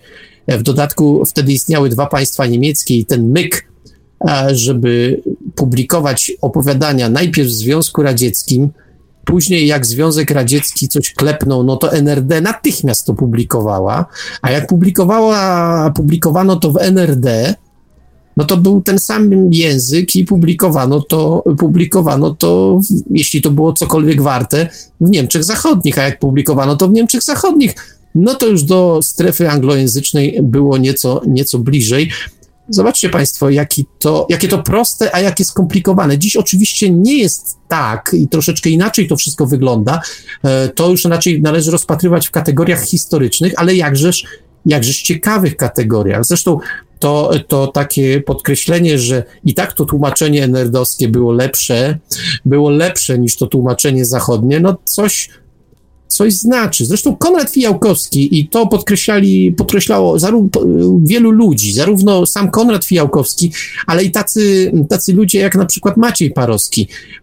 Wszyscy oni, czy, czy powiedzmy w ogóle ludzie z redakcji fantastyki, oni zresztą nie za bardzo się lubili w swoim czasie, o tym za chwilę powiem, a nie za bardzo się lubili z Konradem Fijałkowskim. Dlaczego? Bo Konrad Fijałkowski to był facet, który potrafił dbać o swoje interesy który potrafił e, właśnie sprzedać swoje opowiadania nie tylko do Niemiec zachodnich, ale później do, tak jak powiedziałem, do strefy anglojęzycznej, który e, był drukowany we Francji, który po prostu dbał o to. Nawet wtedy, kiedy już literatura nie była rzeczą najważniejszą w jego życiu, to Konrad Fiałkowski dbał zawsze o to, żeby książki wychodziły e, w, inny, w innych językach. To dlatego ja wspominałem o tym, że książka Adam, jeden z nas, e, miała swoją premierę wcześniej na Zachodzie niż w Polsce. W Polsce od pewnego momentu Konrad Fiałkowski a, był trudno powiedzieć, że blokowany, ale nie był darzony sympatią, no bo wzrastało nowe pokolenie, nowe pokolenie fantastów i z jednej strony trochę zazdrościło temu staremu mistrzowi, z drugiej strony miało mu coś tam za złe. No, no, my tak lubimy bardziej patrzeć na to, co się komu udało i mu zazdrościć, niż samemu coś, coś zrobić. Nie wiem, zresztą nie chcę, nie chcę tego rozpatrywać. Ja powiem tylko jedną, jedną historię z, z tym związaną. Y, kiedy mm, jeszcze nie, kiedy, kiedy już sobie poukładałem materiał do książki, ale, ale szukałem dosyć gorączkowo wydawcy, którego w rezultacie znalazłem i tym wydawcą było wydawnictwo Solaris, no to jeszcze nie miałem tego, e, jeszcze nie miałem tego wydawcy i zgłosił się do mnie Maciej Parowski, czy ja bym coś miał do prowadzonego przez niego wówczas kwartalnika e, Czas Fantastyki. No mówię, że mam tutaj taki projekt, wywiady z, tym, z takimi ludźmi jak Wiktor Żwikiewicz, jak Konrad Fijałkowski, jak Dworak, jak Filar, jak Wnuk Lipiński. Mówi, dawaj, dawaj, dawaj natychmiast. No mówię, ale wiesz, ja nie mam, mam zgody na książkę od wszystkich tych autorów, ale nie mam zgody na publikowanie w czasie fantastyki. No i musiałem tych wszystkich autorów obdzwonić, o, czy pomailować do nich. O, odezwał się Konrad Fijałkowski i mówi, proszę pana, ale ten pan, mówił tutaj o Macieju Parowskim, ten pan nie jest moim przyjacielem. Mówię, wie pan, wie pan co, panie profesorze, ale dużo się zmieniło, naprawdę dużo się zmieniło od tamtych czasów. A dzisiaj Maciej Parowski, którego pan zna z lat 80., to jest zupełnie inny facet. I tak rzeczywiście było, bo kiedy rozmawiałem z Maćkiem Parowskim, mówi, wiesz, to co było 20-30 lat temu jest dzisiaj nieważne zupełnie. Obaj jedziemy na tym samym wózku i Konrad Fijałkowski, i ja, Razem tworzymy fantastykę, tworzyliśmy fantastykę. E, nie mówię tu o miesięczniku, tylko o, o gatunku. I dzisiaj te podziały, które były kiedyś, są naprawdę nieważne. No powiem, że to był pierwszy moment, kiedy e, w naszych kontaktach, kiedy Konrad Fijałkowski naprawdę się zdziwił. Mówi, no skoro pan tak uważa, że to będzie dobrze i, i że, że, że naprawdę ten wywiad pójdzie, to ja oczywiście się zgadzam. Ale zdaje się do końca nie wierzył, że ten wywiad się ukaże. On się oczywiście ukazał w czasie fantastyki, Zebrał zresztą całkiem, całkiem pozytywny, pozytywny odzew. To pokazuje, że czasami podziały, które są ważne dzisiaj, jutro mogą się okazać zupełnie nieistotne. Zupełnie nieistotne. Wiktorze, jak to z, tym, z tymi podziałami było? Wyście się tak kłócili w tych latach 80. i nienawidzili, czy jak to w ogóle? Ty zawsze mówiłeś, że. Nie, nie, to znaczy. Tak, tak się tak się rzeczywiście działo i tak się do dzisiaj dzieje. I ja osobiście w tym nigdy nie uczestniczyłem, gdyż ja zwykle jak idiota, jak przystało na idiotę, kochałem wszystkich i nienawidziłem wszystkich, czyli um, ja nie miałem problemów żadnych. Natomiast e, rzeczywiście coś takiego się działo, że nowe pokolenia y, zawsze Boże, bo oni sami, oni sami, oni swoje, nie? Tak, tak jest, jak, jak przychodzą nowi, to mm, dzieciaki, to dzieciaki robią nową muzykę, a nie słuchają rapsodii jakiejś, y, czy jakichś walców Straussa, y, a. No po prostu tak jest, nie? Natomiast ja tego nigdy nie, nie, nie miałem takich uczuć, na tym, ale wiem, że naokoło to się działo, tam wióry leciały, bo się lubią albo nie lubią, albo, albo jakieś mają pretensje do siebie. Trzeba mieć taki umysł troszeczkę szerzej patrzący na, na, na rzeczywistość, wtedy się okazuje, że no ale może, może, może a to ja teraz zaczynam rozumieć, skoro oni razem Lem z Kiełkowskim mieszkali w Wiedniu, to ja teraz rozumiem, dlaczego również Lem nie, nie specjalnie cierpiał nową fantastykę, i fa czy fantastykę w tamtych czasach. No bo to on sobie uzgodnił światopogląd z Konradem Ciałkowskim po prostu tam przy, przy jakiejś dobrze, dobrej kawie, nie? No. Zauważ, zauważ jedną sprawę, no bo e, e, w tym wywiadzie przecież o Adamie Holanku, który no nie był lubiany przez, e, przez e, mhm. odbiorców fantastyki, a był naczelnym fantastyki, no bo nikt inny nie miał nadania partyjnego, no więc, e, więc Adam Holanek e, akurat rządził, rządził w fantastyce, to zauważ, że on się przyjaźnił z Konradem Fijałkowskim. I, i dopóki on tam naprawdę trząsł tą fantastyką, to y, no, ja pamiętam, ja pamiętam, że jedno opowiadanie takie wigilijne, tylko nie pamiętam jak ono się nazywa, coś co było wigilijnego. E, to się opowiadanie, y, opowiadanie y, Konrada, mm, Konrada Fijałkowskiego pokazało w fantastyce. To później, kiedy dorwali się młodzi, no już miejsca dla Konrada Fijałkowskiego nie było. Zresztą Maciej Parowski w swoim czasie powiedział mi o tym, e, jak to, jak to wyglądało.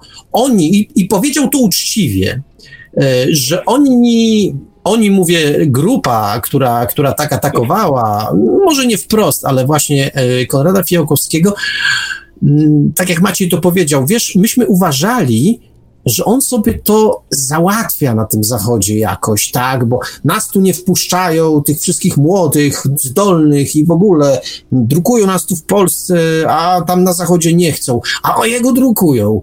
I myśmy uważali wtedy, że, że to jest załatwiane jak, jakimiś e, tajnymi ścieżkami, jakieś to, le, jakiś mrok za tym, e, za tym e, pomyka, jakieś, jakieś, jakaś ciemność. Tymczasem to między innymi, o tym też Maciej mówił, że z czasem doszli do wniosku, a przynajmniej Maciej Parowski doszedł do wniosku, że to nie tak, że po prostu to, co mówiłem wcześniej, Konrad Fijałkowski e, znał pojęcie e, PR-u i, i, i takiego dbania o PR, zanim to słowo stało się w ogóle modne albo znane w Polsce. On już wiedział, o co w tym wszystkim chodzi. Mm, tymczasem to Maciej powiedział, nam się wydawało, że dobrą prozę to już wystarczy, że to po prostu ci z zachodu przyjdą i się zachwycą.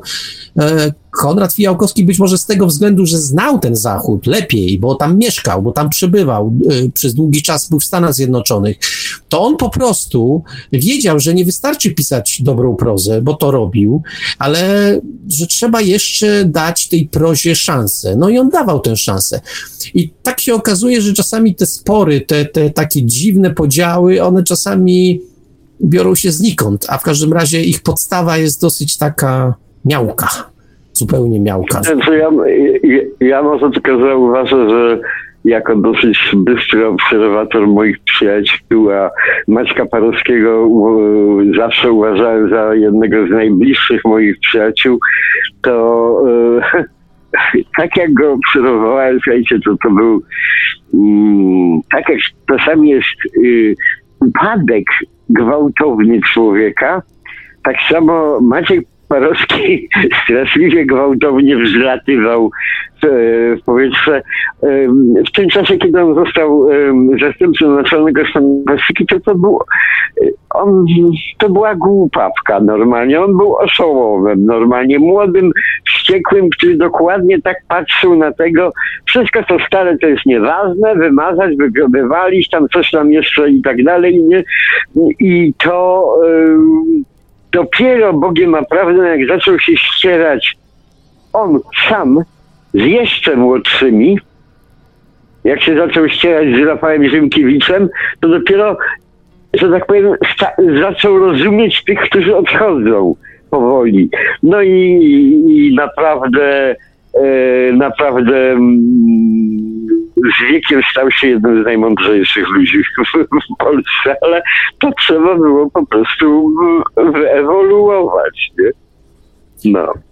To prawda, tych wszystkich, którzy, którzy chcieliby posłuchać, e, jakim człowiekiem był Maciej Parowski, no to niech napiszą e, w wyszukiwarce YouTube'owej Maciej Parowski książki w moim życiu, a gwarantuję, że posłuchają niesamowitego wywiadu. 40 minut tego, co Maciej Parowski mówi o literaturze, to jest niezapomniane. Jest po prostu niezapomniane. Chociaż wzdycham w tej chwili, bo ostatnio usłyszałem, że strasznie niewyraźnie mówi Maciej Parowski w tym wywiadzie. Proszę Państwa, takich czasów dożyliśmy, że nie jest ważne, co się mówi, tylko jak się mówi. Zgadza się. Tylko problem polega na tym, że ten wywiad zaczyna się od tego, e, że Maciej Parowski mówi, że wiesz, Marek, moje czytanie zaczęło się od tego, że niewyraźnie mówiłem. I żeby poprawić moją wymowę, mama kazała mi w czasie wakacji głośno czytać. I tak się zaczęła moja przygoda z literaturą. tak, tak otworzył się przede mną świat, którym przebywam, którym do dzisiaj jestem. E, jeśli się tego nie uwzględni i kiedy on mówi, że wiesz, będziesz miał ze mną kłopot z opracowaniem tego wywiadu, e, bo wszyscy radiowcy mają kłopot. No bo ja mówię dalej niewyraźnie. Ale no i przesadzajmy, proszę Państwa, to nie jest, y, to nie jest taki poziom braku, braku wyraźności, że się tego nie da zrozumieć. A to, co mówi Maciej Parowski, świadczy o tym, że Wiktor absolutnie się nie myli, że gdzieś mm, te ostatnie 20, 30 może lat życia Maćka Parowskiego to był ten wzlot ku górze. Ten wzlot, kiedy on naprawdę stał się mędrcem, człowiekiem, który mówił w sposób łagodny o rzeczach trudnych, o rzeczach czasami bolesnych. Człowiekiem, który potrafił przyznać się do błędu, do błędu, do błędów. I w przypadku Konrada Fijałkowskiego tak właśnie było, bo pamiętam taką rozmowę y, toczoną w Mierkach o, tuż po wydaniu książki, e, e, w której wywiad został zamieszczony, czyli, czyli listy nieobecnych, kiedy on mnie wziął na, bo, na bok, poszliśmy, to był wieczór, spacerowaliśmy mm, po alejkach ośrodka, w którym, w którym o, odbywało się to spotkanie, ten z. Mówi, wiesz, wiesz Marek, ja chyba pewnych rzeczy nie rozumiałem, nie rozumiałem pewnych motywacji związanych z tym, z tą drogą Konrada Fijałkowskiego i oceniałem to wszystko chyba pochopnie. Już mniejsza o to, tam bez, bez szczegółów i bez, bez dodatków, e, to już zostawię dla siebie, to już będzie ta moja wiedza.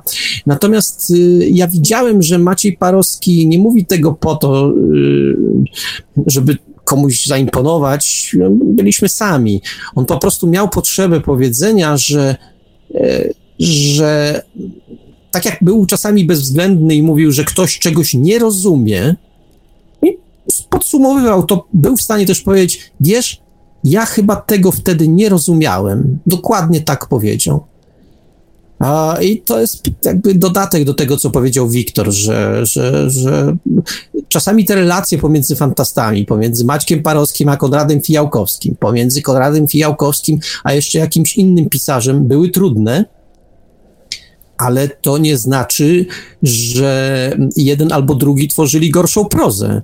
A oni po prostu jako ludzie się nie rozumieli, a proza była w dalszym ciągu po prostu dobra. No. Ja e, przypomnę, przypomniałem sobie w każdym razie jeden, jedną kwestię, którą powiedział Maciek Parowski. Mm, a propos, kiedy ja tam rozmawiałem z nim, wtedy a może kiedyś, kiedy indziej, e, o tym, że Marek Oramus wydał książkę, gdzie dosyć bezpardonowo napadł na Lema, już po śmierci Lema, że tak powiem, i zaczął e, rozdzielać szaty nad, nad jego literaturą i wydłubywać tam rodzynki z ciasta Lemowskiego. W każdym razie, no ja tak mówię, no co tam Markowi odbiło, nie? A, a na co Maciek tak na mnie popatrzył, wiesz, mówi, że Ramusem to jest taki problem. Wiesz, dla, dlaczego on tę książkę e, napisał? Z miłości do mistrza, z miłości do Lema. I ja jestem również pewien, że właśnie tak to się zdarzyło. Marek Oramus napadł na Lema właśnie z wielkiej, przeogromnej miłości do, do wielkiego mistrza. Tak jak my bardzo często e, stawiamy się z końcem swoim rodzicom jako gówniarze. I mamy taki okres, kiedy właśnie nawet w ogóle nie akceptujemy. Nie?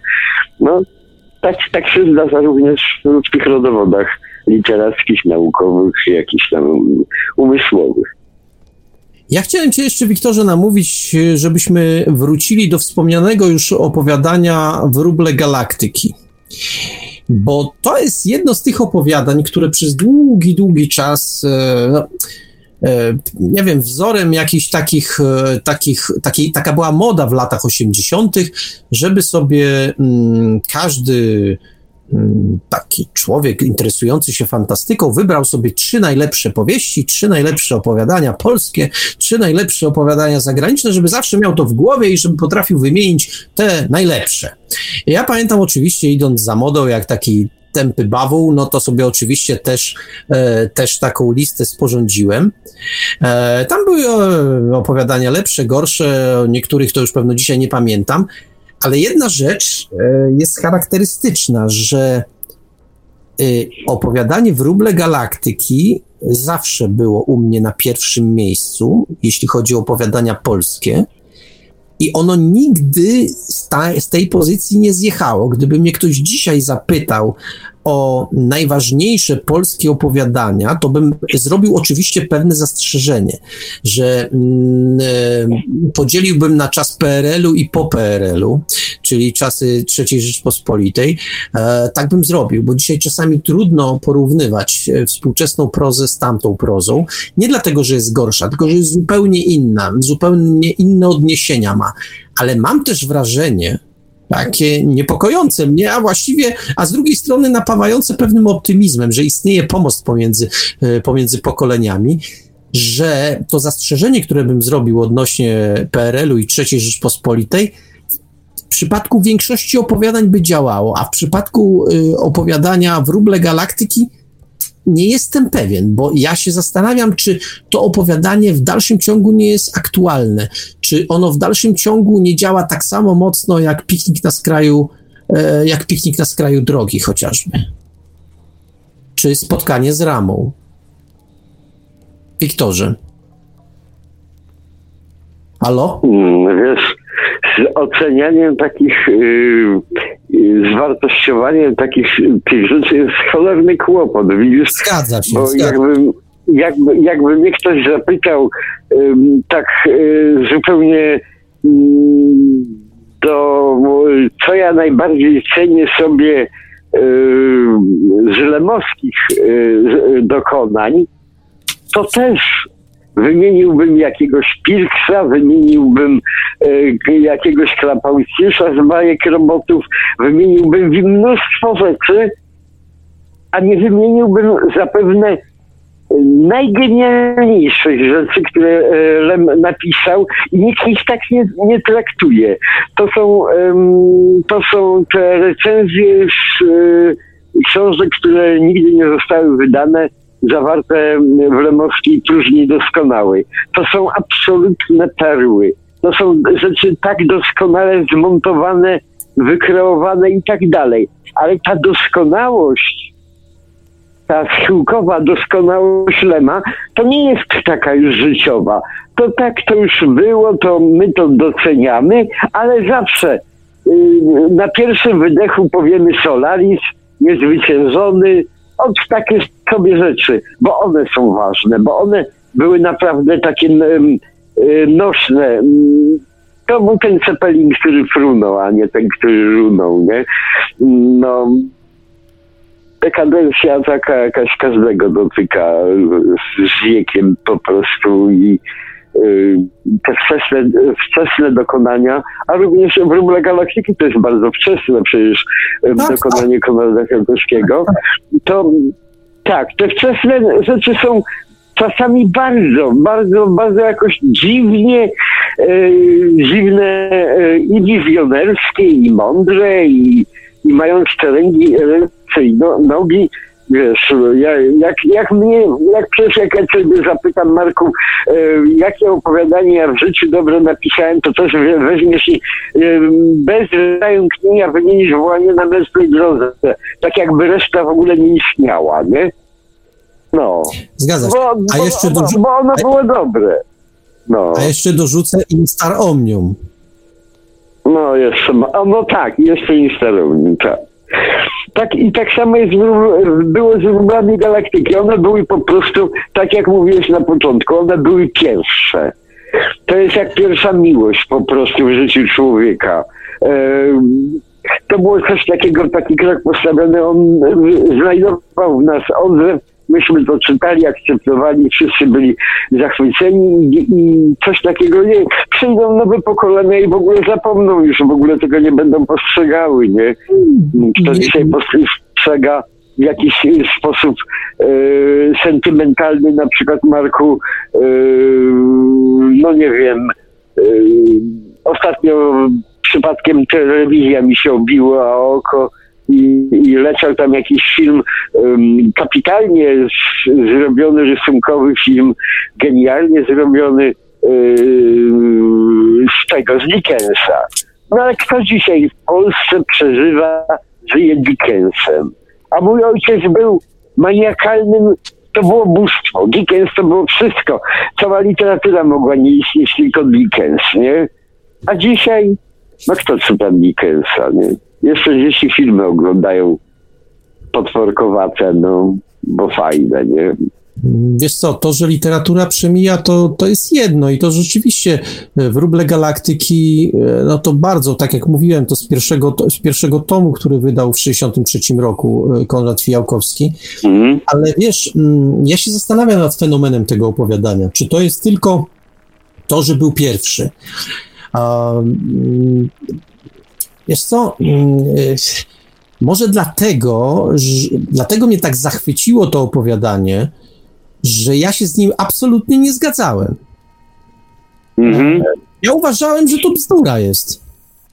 A jednak, że no jak to, cywilizacja będzie i nas nie zauważy?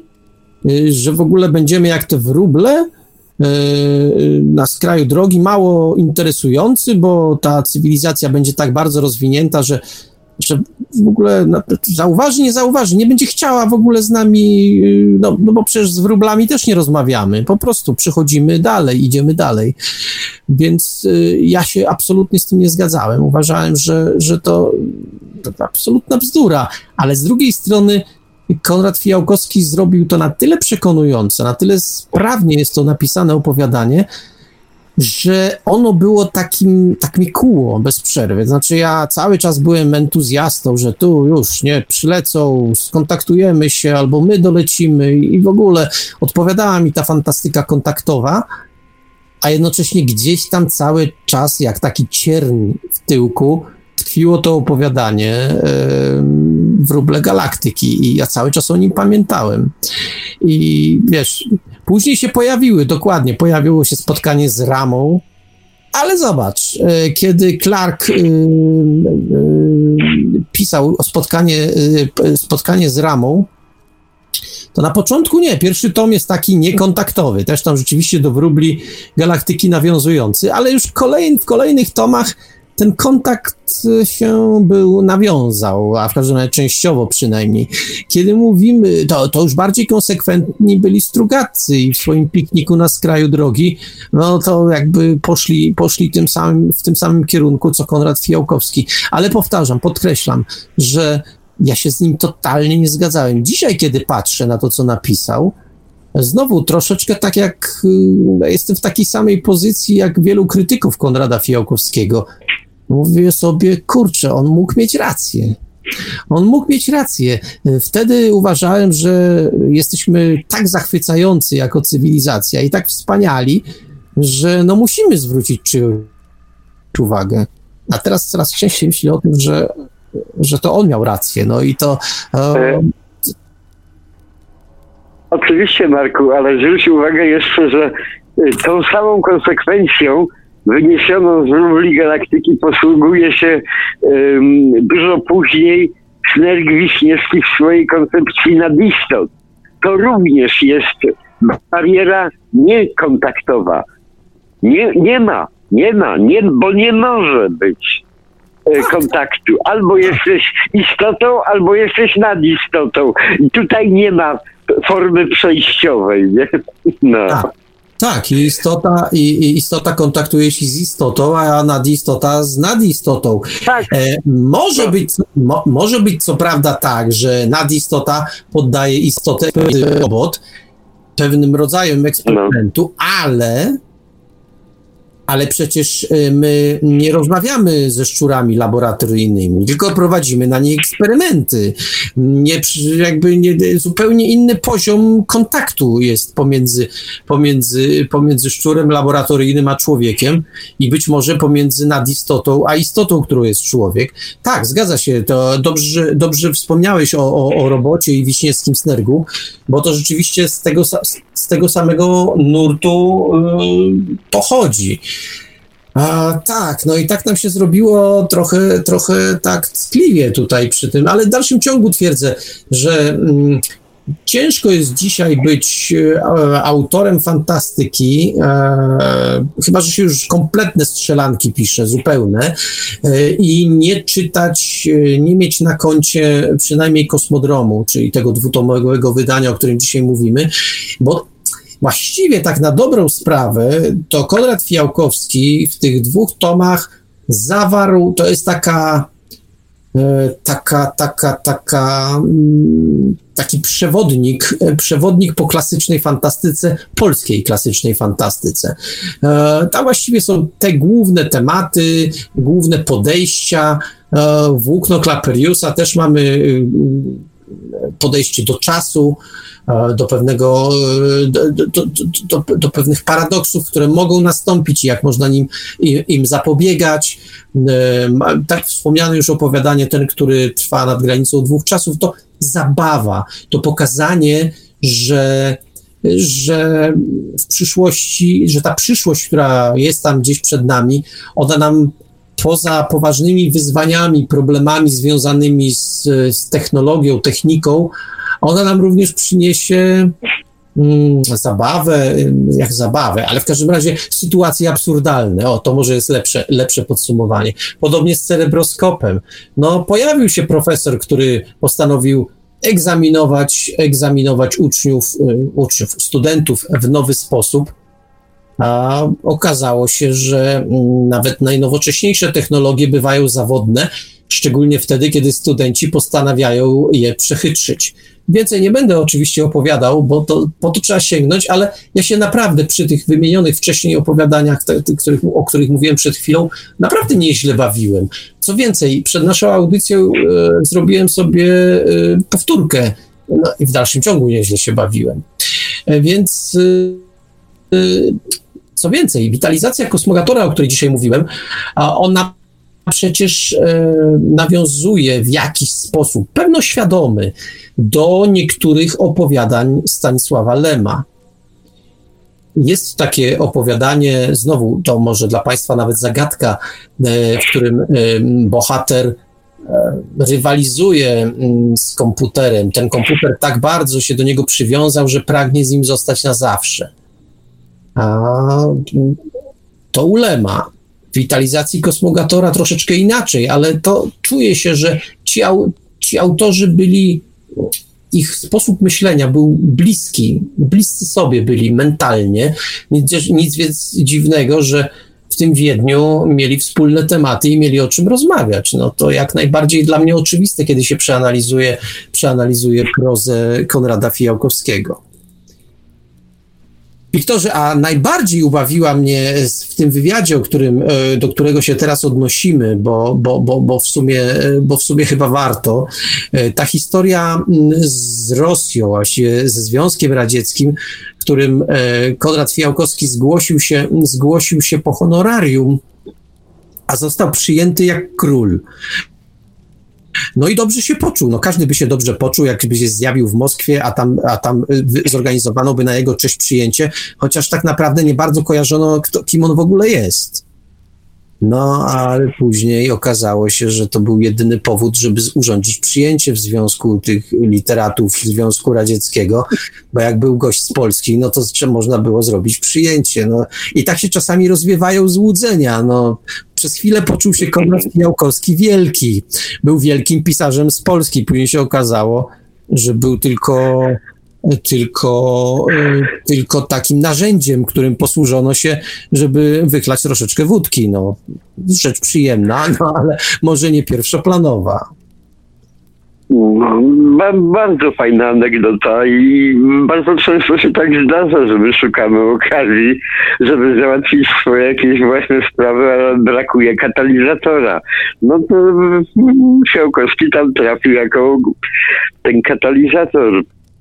W Rosji tak się często namiętnie odbywało. Wiem, że również byłem takim, y, takim tym, jak do mnie przyjeżdżali jacyś tłumacze, to nie, nie dlatego, że do mnie w ogóle oni o mnie nic nie wiedzieli e, zupełnie, e, tylko że zdobyli delegację, że, że wyjeżdżają do jakiegoś pisarza z Polski Wielkiego i tak dalej, no i dzięki temu dostali e, paszport i mogli wyjechać za granicę, bo no bo to takie, takie również były. Tam Rosja była świetnym krajem dla takiego Buchakowa i, i, i wielu, wielu, wielu innych.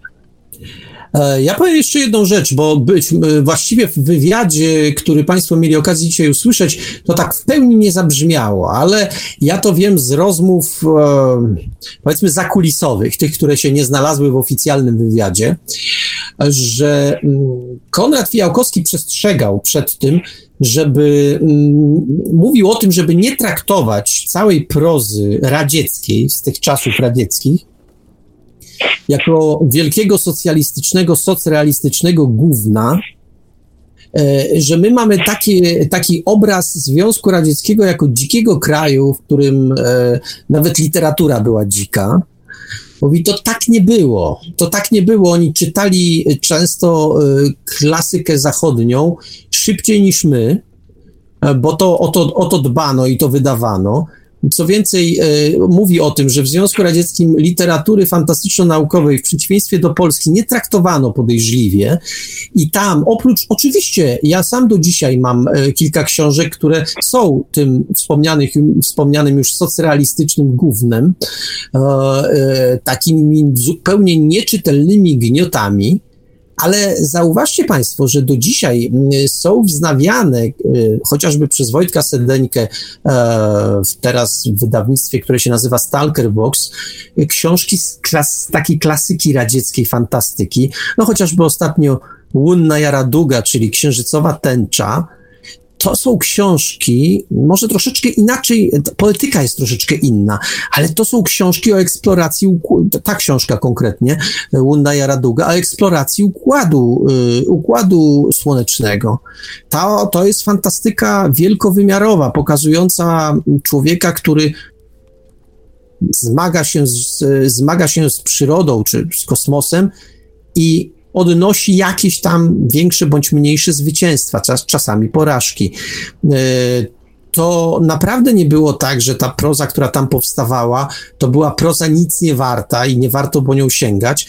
E, no, chociażby komercyjny sukces e, tego, co robi Wojtek Sedeńko i wydawnictwo Stalker Box świadczy o tym, że y, to jest po prostu dobra proza. Tam, tam naprawdę powstawała niezła proza i nie dziwcie się Państwo, że to nie było też tak, że każdy pisarz jak chciał, to mógł trafić do Związku Radzieckiego i być tam wydrukowanym, bo tam żyli prymitywni, dzicy ludzie, którzy drukowali wszystko jak leci. Jak ktoś był Wiktorem Żwikiewiczem albo ktoś był Konradem Fijałkowskim, to tam trafiał. I jak komuś nie szło, no to mu nie szło, to nie trafiał. E, oni tam naprawdę także byli e, spragnieni tej literatury na dobrym poziomie i po prostu Konrad Fijałkowski to pragnienie spełniał. Oczywiście przy okazji, tak jak już powiedziałem, załatwiał sobie przepustkę do NRD ze swoją prozą, no ale to on wiedział. Wiedział o tym i robił to świadomie i, i, i, i było to to PR-owe dążenie, które, które podąży, podążał konsekwentnie tą drogą i mu się po prostu udało. No. Ty, ty Wiktorze, jako człowiek drukowalny w, w, w, ZSR, w, w ZSRR, e, no coś możesz na ten temat powiedzieć, prawda? Że to nie byli dzicy ludzie z, z maczugami. Boże mój, e, od, od, od Piotra I albo jeszcze wcześniej od Nowogrodu, zanim e, się stał Piotrogrodem, ten e, świat nigdy nie był e, w tyle za mm, ten obraz takiej tej zachodniej Europy tak mm, po, mm, pokazuje nam, lubi tak świecić nami w oczy tym kałmukiem jakimś, jakimś tym e, tym burłakiem, który ciągnie tam te liny i tak dalej. O Boże mój. E, poczekaj, poczekaj, poczekaj, poczekaj, przerwę ci tylko, bo trzeba jednak uzupełnić. No wiesz, e, ale Związek Radziecki to był czas, czas w, w tym w tym rozwoju, który wprowadził jednak dzikie standardy i tam też, y, tam też się różne dzikie rzeczy w ZSRR e, wydarzały. To też tego o, o, tym nie zapominajmy, że to, był, że to był jednak zwariowany pod pewnym względem kraj, ale jeśli chodzi o literaturę, to myślę, że oni dosyć konsekwentnie od czasów, od czasów y, Dostojewskiego, e, czy może jeszcze właściwie wcześniej, no to jednak dbali o to, żeby jak pada słowo literatura, żeby to było na poważnie, żeby to, oczywiście mogą wychodzić jakieś socrealistyczne gnioty, to tak, no trzeba, trzeba trybut spłacać nowej władzy, ale literatura to jest coś zbyt poważnego, żeby y, w tym, żeby bawić się tym w rewolucję. I część ludzi to po prostu wiedziała. Tak, Marek, ale zobacz, że u nas też to, co przechodziło Yy, to, co było wydawane, bardzo często miało różne tam zabarwienia. Natomiast to, co przechodziło już przez takie sito jak yy, Maciek Parowski czy Leszek Jęczmyk, to, to to już była literatura. Właśnie tak samo. I tak samo było wszędzie na świecie, po prostu wszędzie. E, ludzie nie stają się głupci e, tylko dlatego, że żyją w głupim systemie e, społecznym akurat, nie? Człowiek jest indywidualistą i swoją indywidualną genialność zachowuje nawet w idiotycznym systemie społecznym, tak samo za komuny i tak samo dzisiaj, Marku. Przecież czy ja jestem głupszy od tego, co było 20 lat temu? Powinien tego, być, skoro system jest tak samo durny. No. Tego, nie, tego nie wiem, nie podejmuję się, ale do dzisiaj pamiętam, że gdzieś tam ze wschodu przychodziły takie nazwiska jak, e, jak chociażby Ilia Warszawski, jak, e, jak chociażby bracia Strugatcy, e, jak twórca Guslaru, czy, czy, czy, czy tych nazwisk było zresztą, zresztą troszeczkę więcej, ale, ale, ale y, myślę, myślę Marku, że... we wspomnianych przez ciebie e, żółtych kartkach w problemach Ciałkowskiego e, ja przecież sam puściłem dwa opowiadania, które własnoręcznie przetłumaczyłem, bo jakoś nikt się nie spieszył, żeby, ich przetłuma- żeby je przetłumaczyć, a one były genialne. Olgi Warionowej E, oraz Aleksandra Millera. Zupełnie geniuszy, e, jak na tamte czasy, jak na wszystkie czasy pisarzy. E, i, i to natychmiast wychodziło, a one, one to były opowiadania genialne i w Rosji, i w Polsce. Wszyscy w Polsce otwierali gęby, kiedy je czytali, że ze zdziwienia, że w Rosji można takie rzeczy napisać. Nie? No nie do końca można było napisać, bo, bo, bo co prawda napisać można było, ale po jakimś czasie tego samego Aleksandra Millera wsadzono do, do, do Y, do schroniska dla idiotów. No i tam naprawiono mu umysł i kiedy wyszedł, to zgodnie z, po linii partii jako człowiek uzdrowiony napisał rzecz y, gównianą, nie? No ale zanim go ulecono, to był geniuszem, nie? No i Rosja była dziwna. No dziwna, bo z jednej strony był y, wspomniany Kirill Byłyszow, y, który pisał takie bajkowe, baśniowe opowieści z Wielkiego Guslaru, a z drugiej strony była eks, y, eksploracyjna, taka fantastyka, która, tak jak mówiłem, ekscytowała zdobywaniem kosmosu. No, przypomnijcie sobie Państwo, co przypomni, sobie przypomną, sobie przypomną, ci co może usłyszą po raz pierwszy, to może, może sięgną po tę książkę. E, taka dosyć sławna w swoim czasie pozycja jak Mgławica Andromedy. E, do dzisiaj e, Wojtek, Wojtek Sedeńko wydaje te, te książki, bo to, to są książki, które może częściowo się y, tę, tą ta, ta technologia, technika, która tam opisana się zestarzała, ale to w dalszym ciągu jest fantastyka eksploracyjna całkiem, całkiem niezłego poziomu. Ona Marku, się, tak? Gdzie gdzie, się technika zestarzała, a gdzie nie, to można e, wspomnieć Sergieja Śnieg, Śniegowa, całą trylogię, gdzie, że tak powiem, e, pewna, pewne techniki, które on zaproponował, to jeszcze są daleko, daleko w powijakach i, i to raczej nasz świat jeszcze nie dogonił e, Sergieja Śniegowa.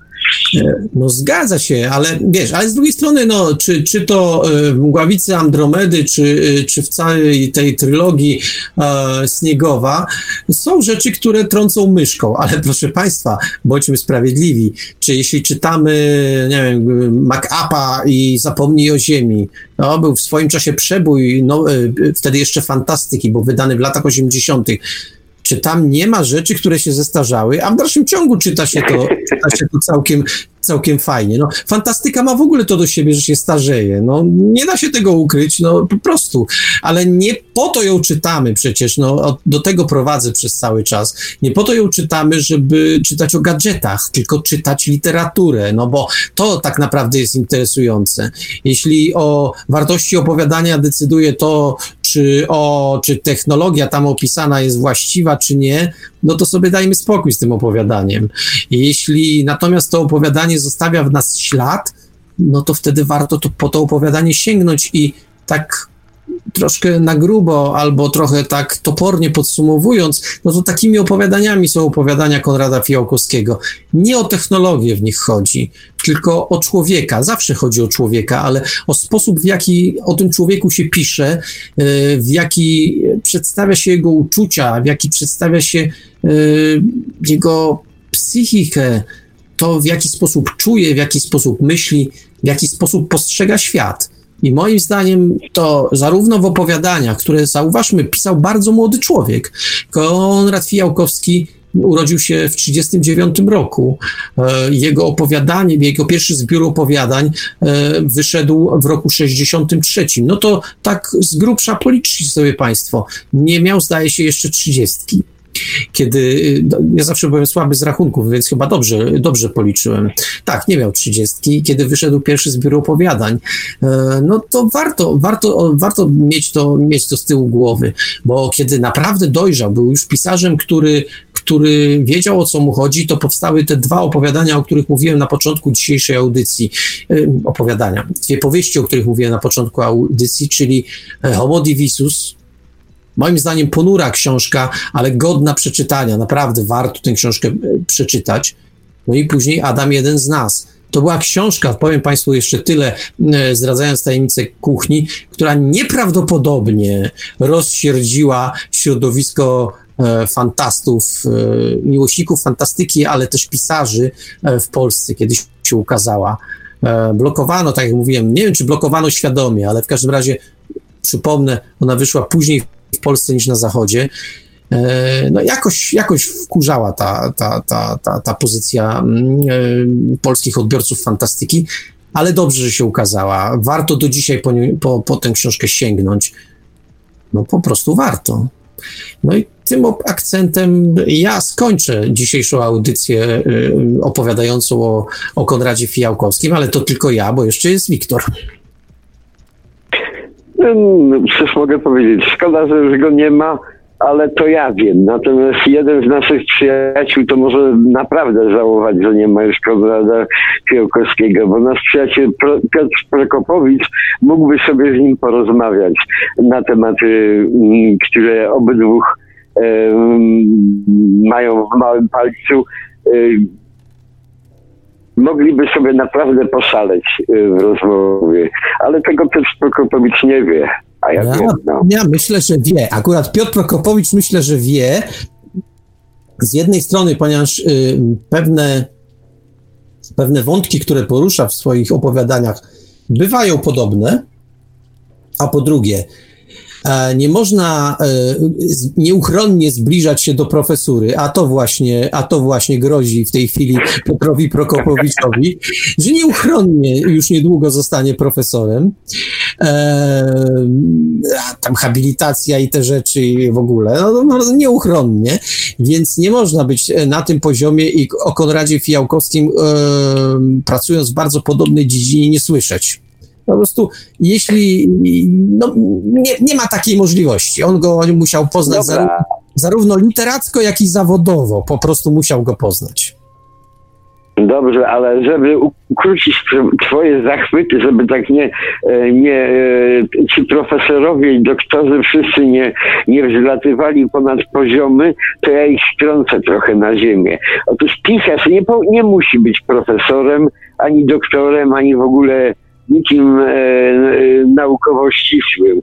Pisarz powinien napisać taką za to książkę, na której wielu ludzi zrobi mnóstwo doktoratów i dorobi się profesury, bo zwykle to taka jest droga do kariery naukowej, przynajmniej humanistów. Oni idą po trupach pisarzy po prostu, przeczytają coś, potem to obleką w jakąś własną koncepcję, no i mają doktorat, a potem mają profesurę. Pisarz powinien być, jest tym początkiem i tym yy, tym yy, zakończę swoją wypowiedź tym początkiem o końcu, od wszystkiego. No dobrze. A ja tylko dorzucę, że pewna bardzo ważna osoba mm, tworząca literaturę powiedziała w swoim czasie, że oczywiście bardzo szanuje wszystkich profesorów, wszystkich doktorów, ludzi z habilitacjami, tylko zastanawia się, czy każda książka, którą się wydaje, którą wydaje pisarz, nie jest takim kolejnym stopniem nie jest takim kolejną pracą doktorską, habilitacyjną, czy w ogóle takim stopniem kariery i czy, czy przypadkowo y, człowiek aktywnie uprawiający literaturę, o jak to strasznie brzmi, e, czy przypadkowo nie jest równy tymże profesorom, o czym oni czasami lubią zapominać. E, czasami e, tak zwani, tu cudzysłów, specjaliści od literatury lubią e, pisarzy pouczać, bo oni wiedzą lepiej, jak powinni pisać, e, o czym powinni pisać, dlaczego powinni pisać. I to mi się wydaje chwilami um, zabawne. No i dobrze, ja, na tym ja z kolei skończę. No może jeszcze dorzucę, czytajcie Państwo, czytajcie Państwo e, Konrada Fijałkowskiego, bo te dwa powody, dla, które podałem wcześniej, są naprawdę aktualne naprawdę warto i, i, i, i, i ja sobie nie wyobrażam, żebym e, z młodym czy starym człowiekiem, e, który ma ambicje pisania fantastyki, nie mógł sobie o twórczości Konrada Fijałkowskiego porozmawiać. Dos, dosyć już, tych, dosyć już tych, e, tych zachwytów, bo zaczynamy popadać chyba w przesadę. No to ukróćmy to. A zatem skończmy audycję. Ale zanim zupełny koniec, no to zapowiedzmy, co będzie za dwa tygodnie. A za dwa tygodnie e, będziemy mieli spotkanie, no niezwykłe, e, bo spotkanie z, z tomikiem, który e, nosi tytuł Nie otwierać na stronie e, Sigma tym tomiku znajdziecie Państwo szereg osób, e, osób, osób znajomych, czyli e, chociażby, wiem, no, e, Przemysława Cichonia, e, Kamilę Ciołko-Borkowską, Jacka Fleischwessera, i wielu, wielu innych. To jest zbiór opowiadań, no, powiedzmy grozy, ale to tak nie do końca, no, no, tak, do, do, końca, ale nie tylko grozy. No ja, ja tam znajduję szereg innych fajnych wątków w tych, w tych opowiadaniach. Będziemy gościli, będziemy mieli gościa, no bo Trudno zaprosić, e, trudno zaprosić wielu autorów, e, którzy, którzy złożyli się na ten tomik e, do jednej audycji, bo mielibyśmy, mielibyśmy nie dość, że bardzo długą audycję, no co może nie jest, może nie jest akurat wadą, ale przede wszystkim mielibyśmy straszny, straszliwy harmider, szczególnie gdyby to było połączenie internetowe, ciężko byłoby nad tym zapanować, a zatem będziemy, będziemy gościli e, przedstawicielkę e, wszystkich, e, wszystkich osób, które, które w stworzeniu tego tomiku brały udział.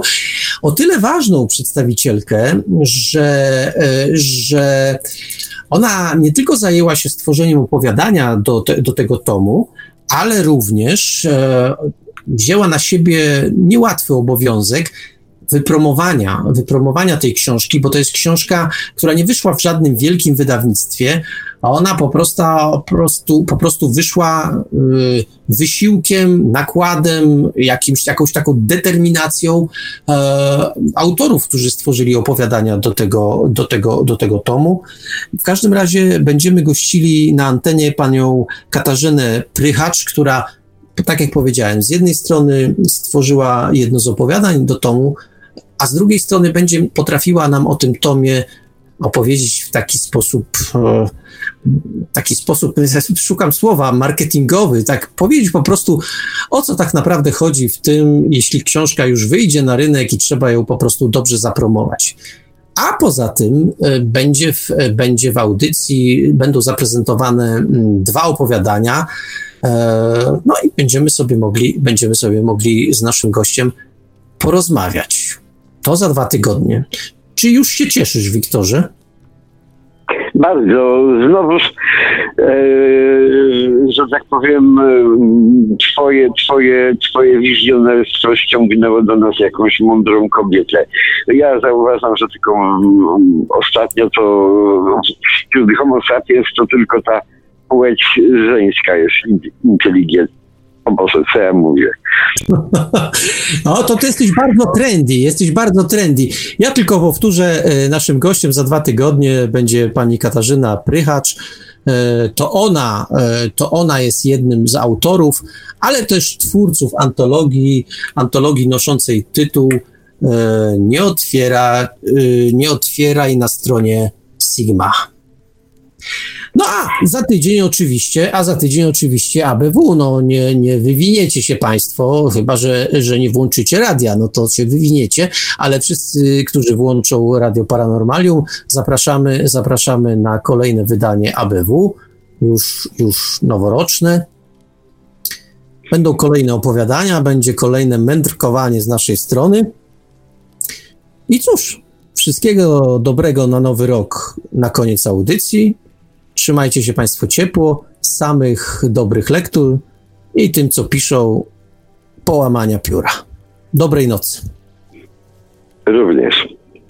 A mówili to słowa do Państwa jak zawsze gospodarze bibliotekarium Marek Żelkowski i Wiktor Żywkiewicz. Audycję jak zawsze technicznie obsługiwał Marek Sękiewelios, Radio Paranormalium, Paranormalny Głos w Twoim domu. Dziękujemy za uwagę, dobranoc i do usłyszenia ponownie w tym normalnym bibliotekarium już za dwa tygodnie, no i w ABW już za tydzień.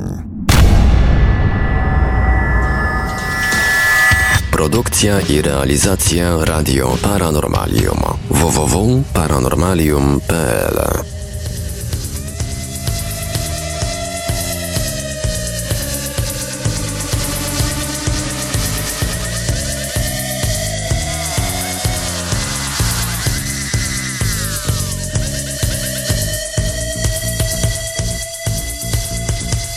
Mieszkał tu sobą, zawsze śpicie, roznosił mleko Sposób miał na życie jedyny problem. To brak kobiety, nie był przystojny Inne miał chorety W dużym mieszkaniu na wszystkich ścianach zdjęcia z Playboya. Świat pożądania najchętniej patrzył Na to nad lustrem marzył, marzył o chwilach Właśnie z takim biustem zawsze Gdy okazję miał. Wpadał w dosyć przykry stan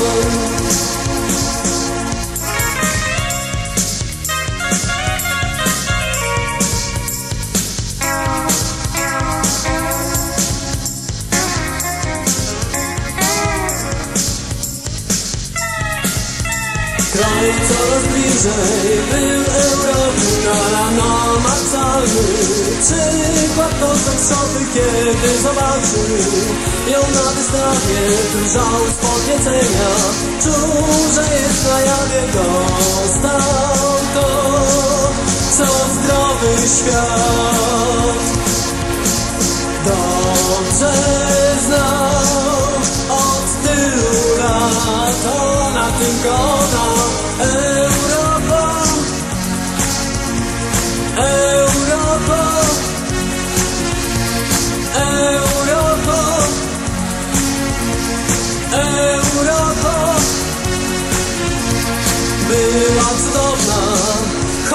kawa, długie włosy, gładkie ramiona bez żadnych stresów. Robił z nią wszystko, dzięki przemianom stał się mężczyzną, to stał to, co zdrowy świat. Dobrze znał.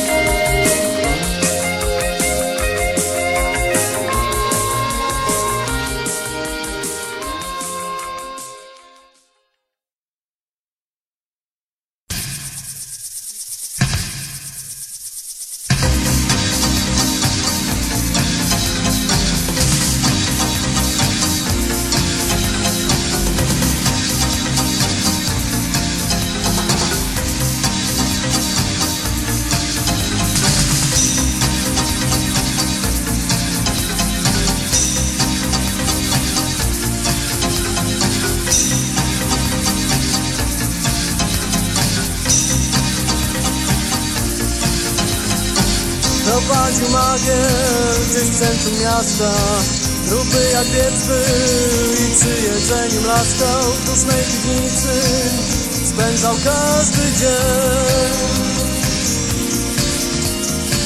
Spoconą dłonią przecierał czoło Śpiewał pistolców, tutaj to robił żoną Ciężko pracował przez cały dzień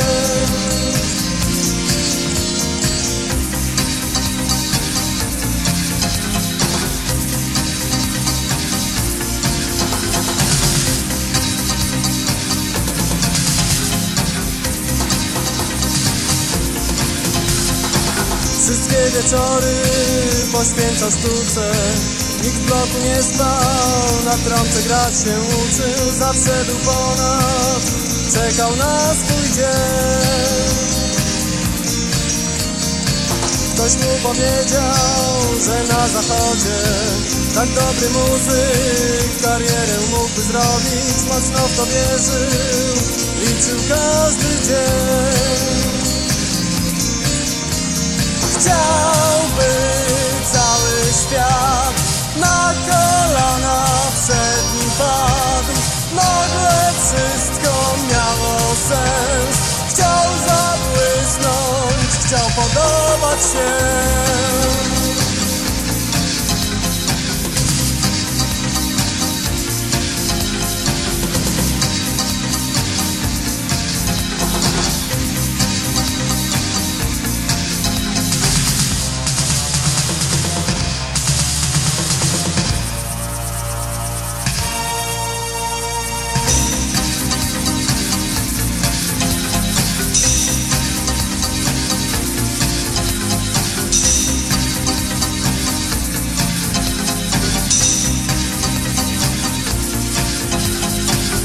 Pożyczył bardzo dużo pieniędzy.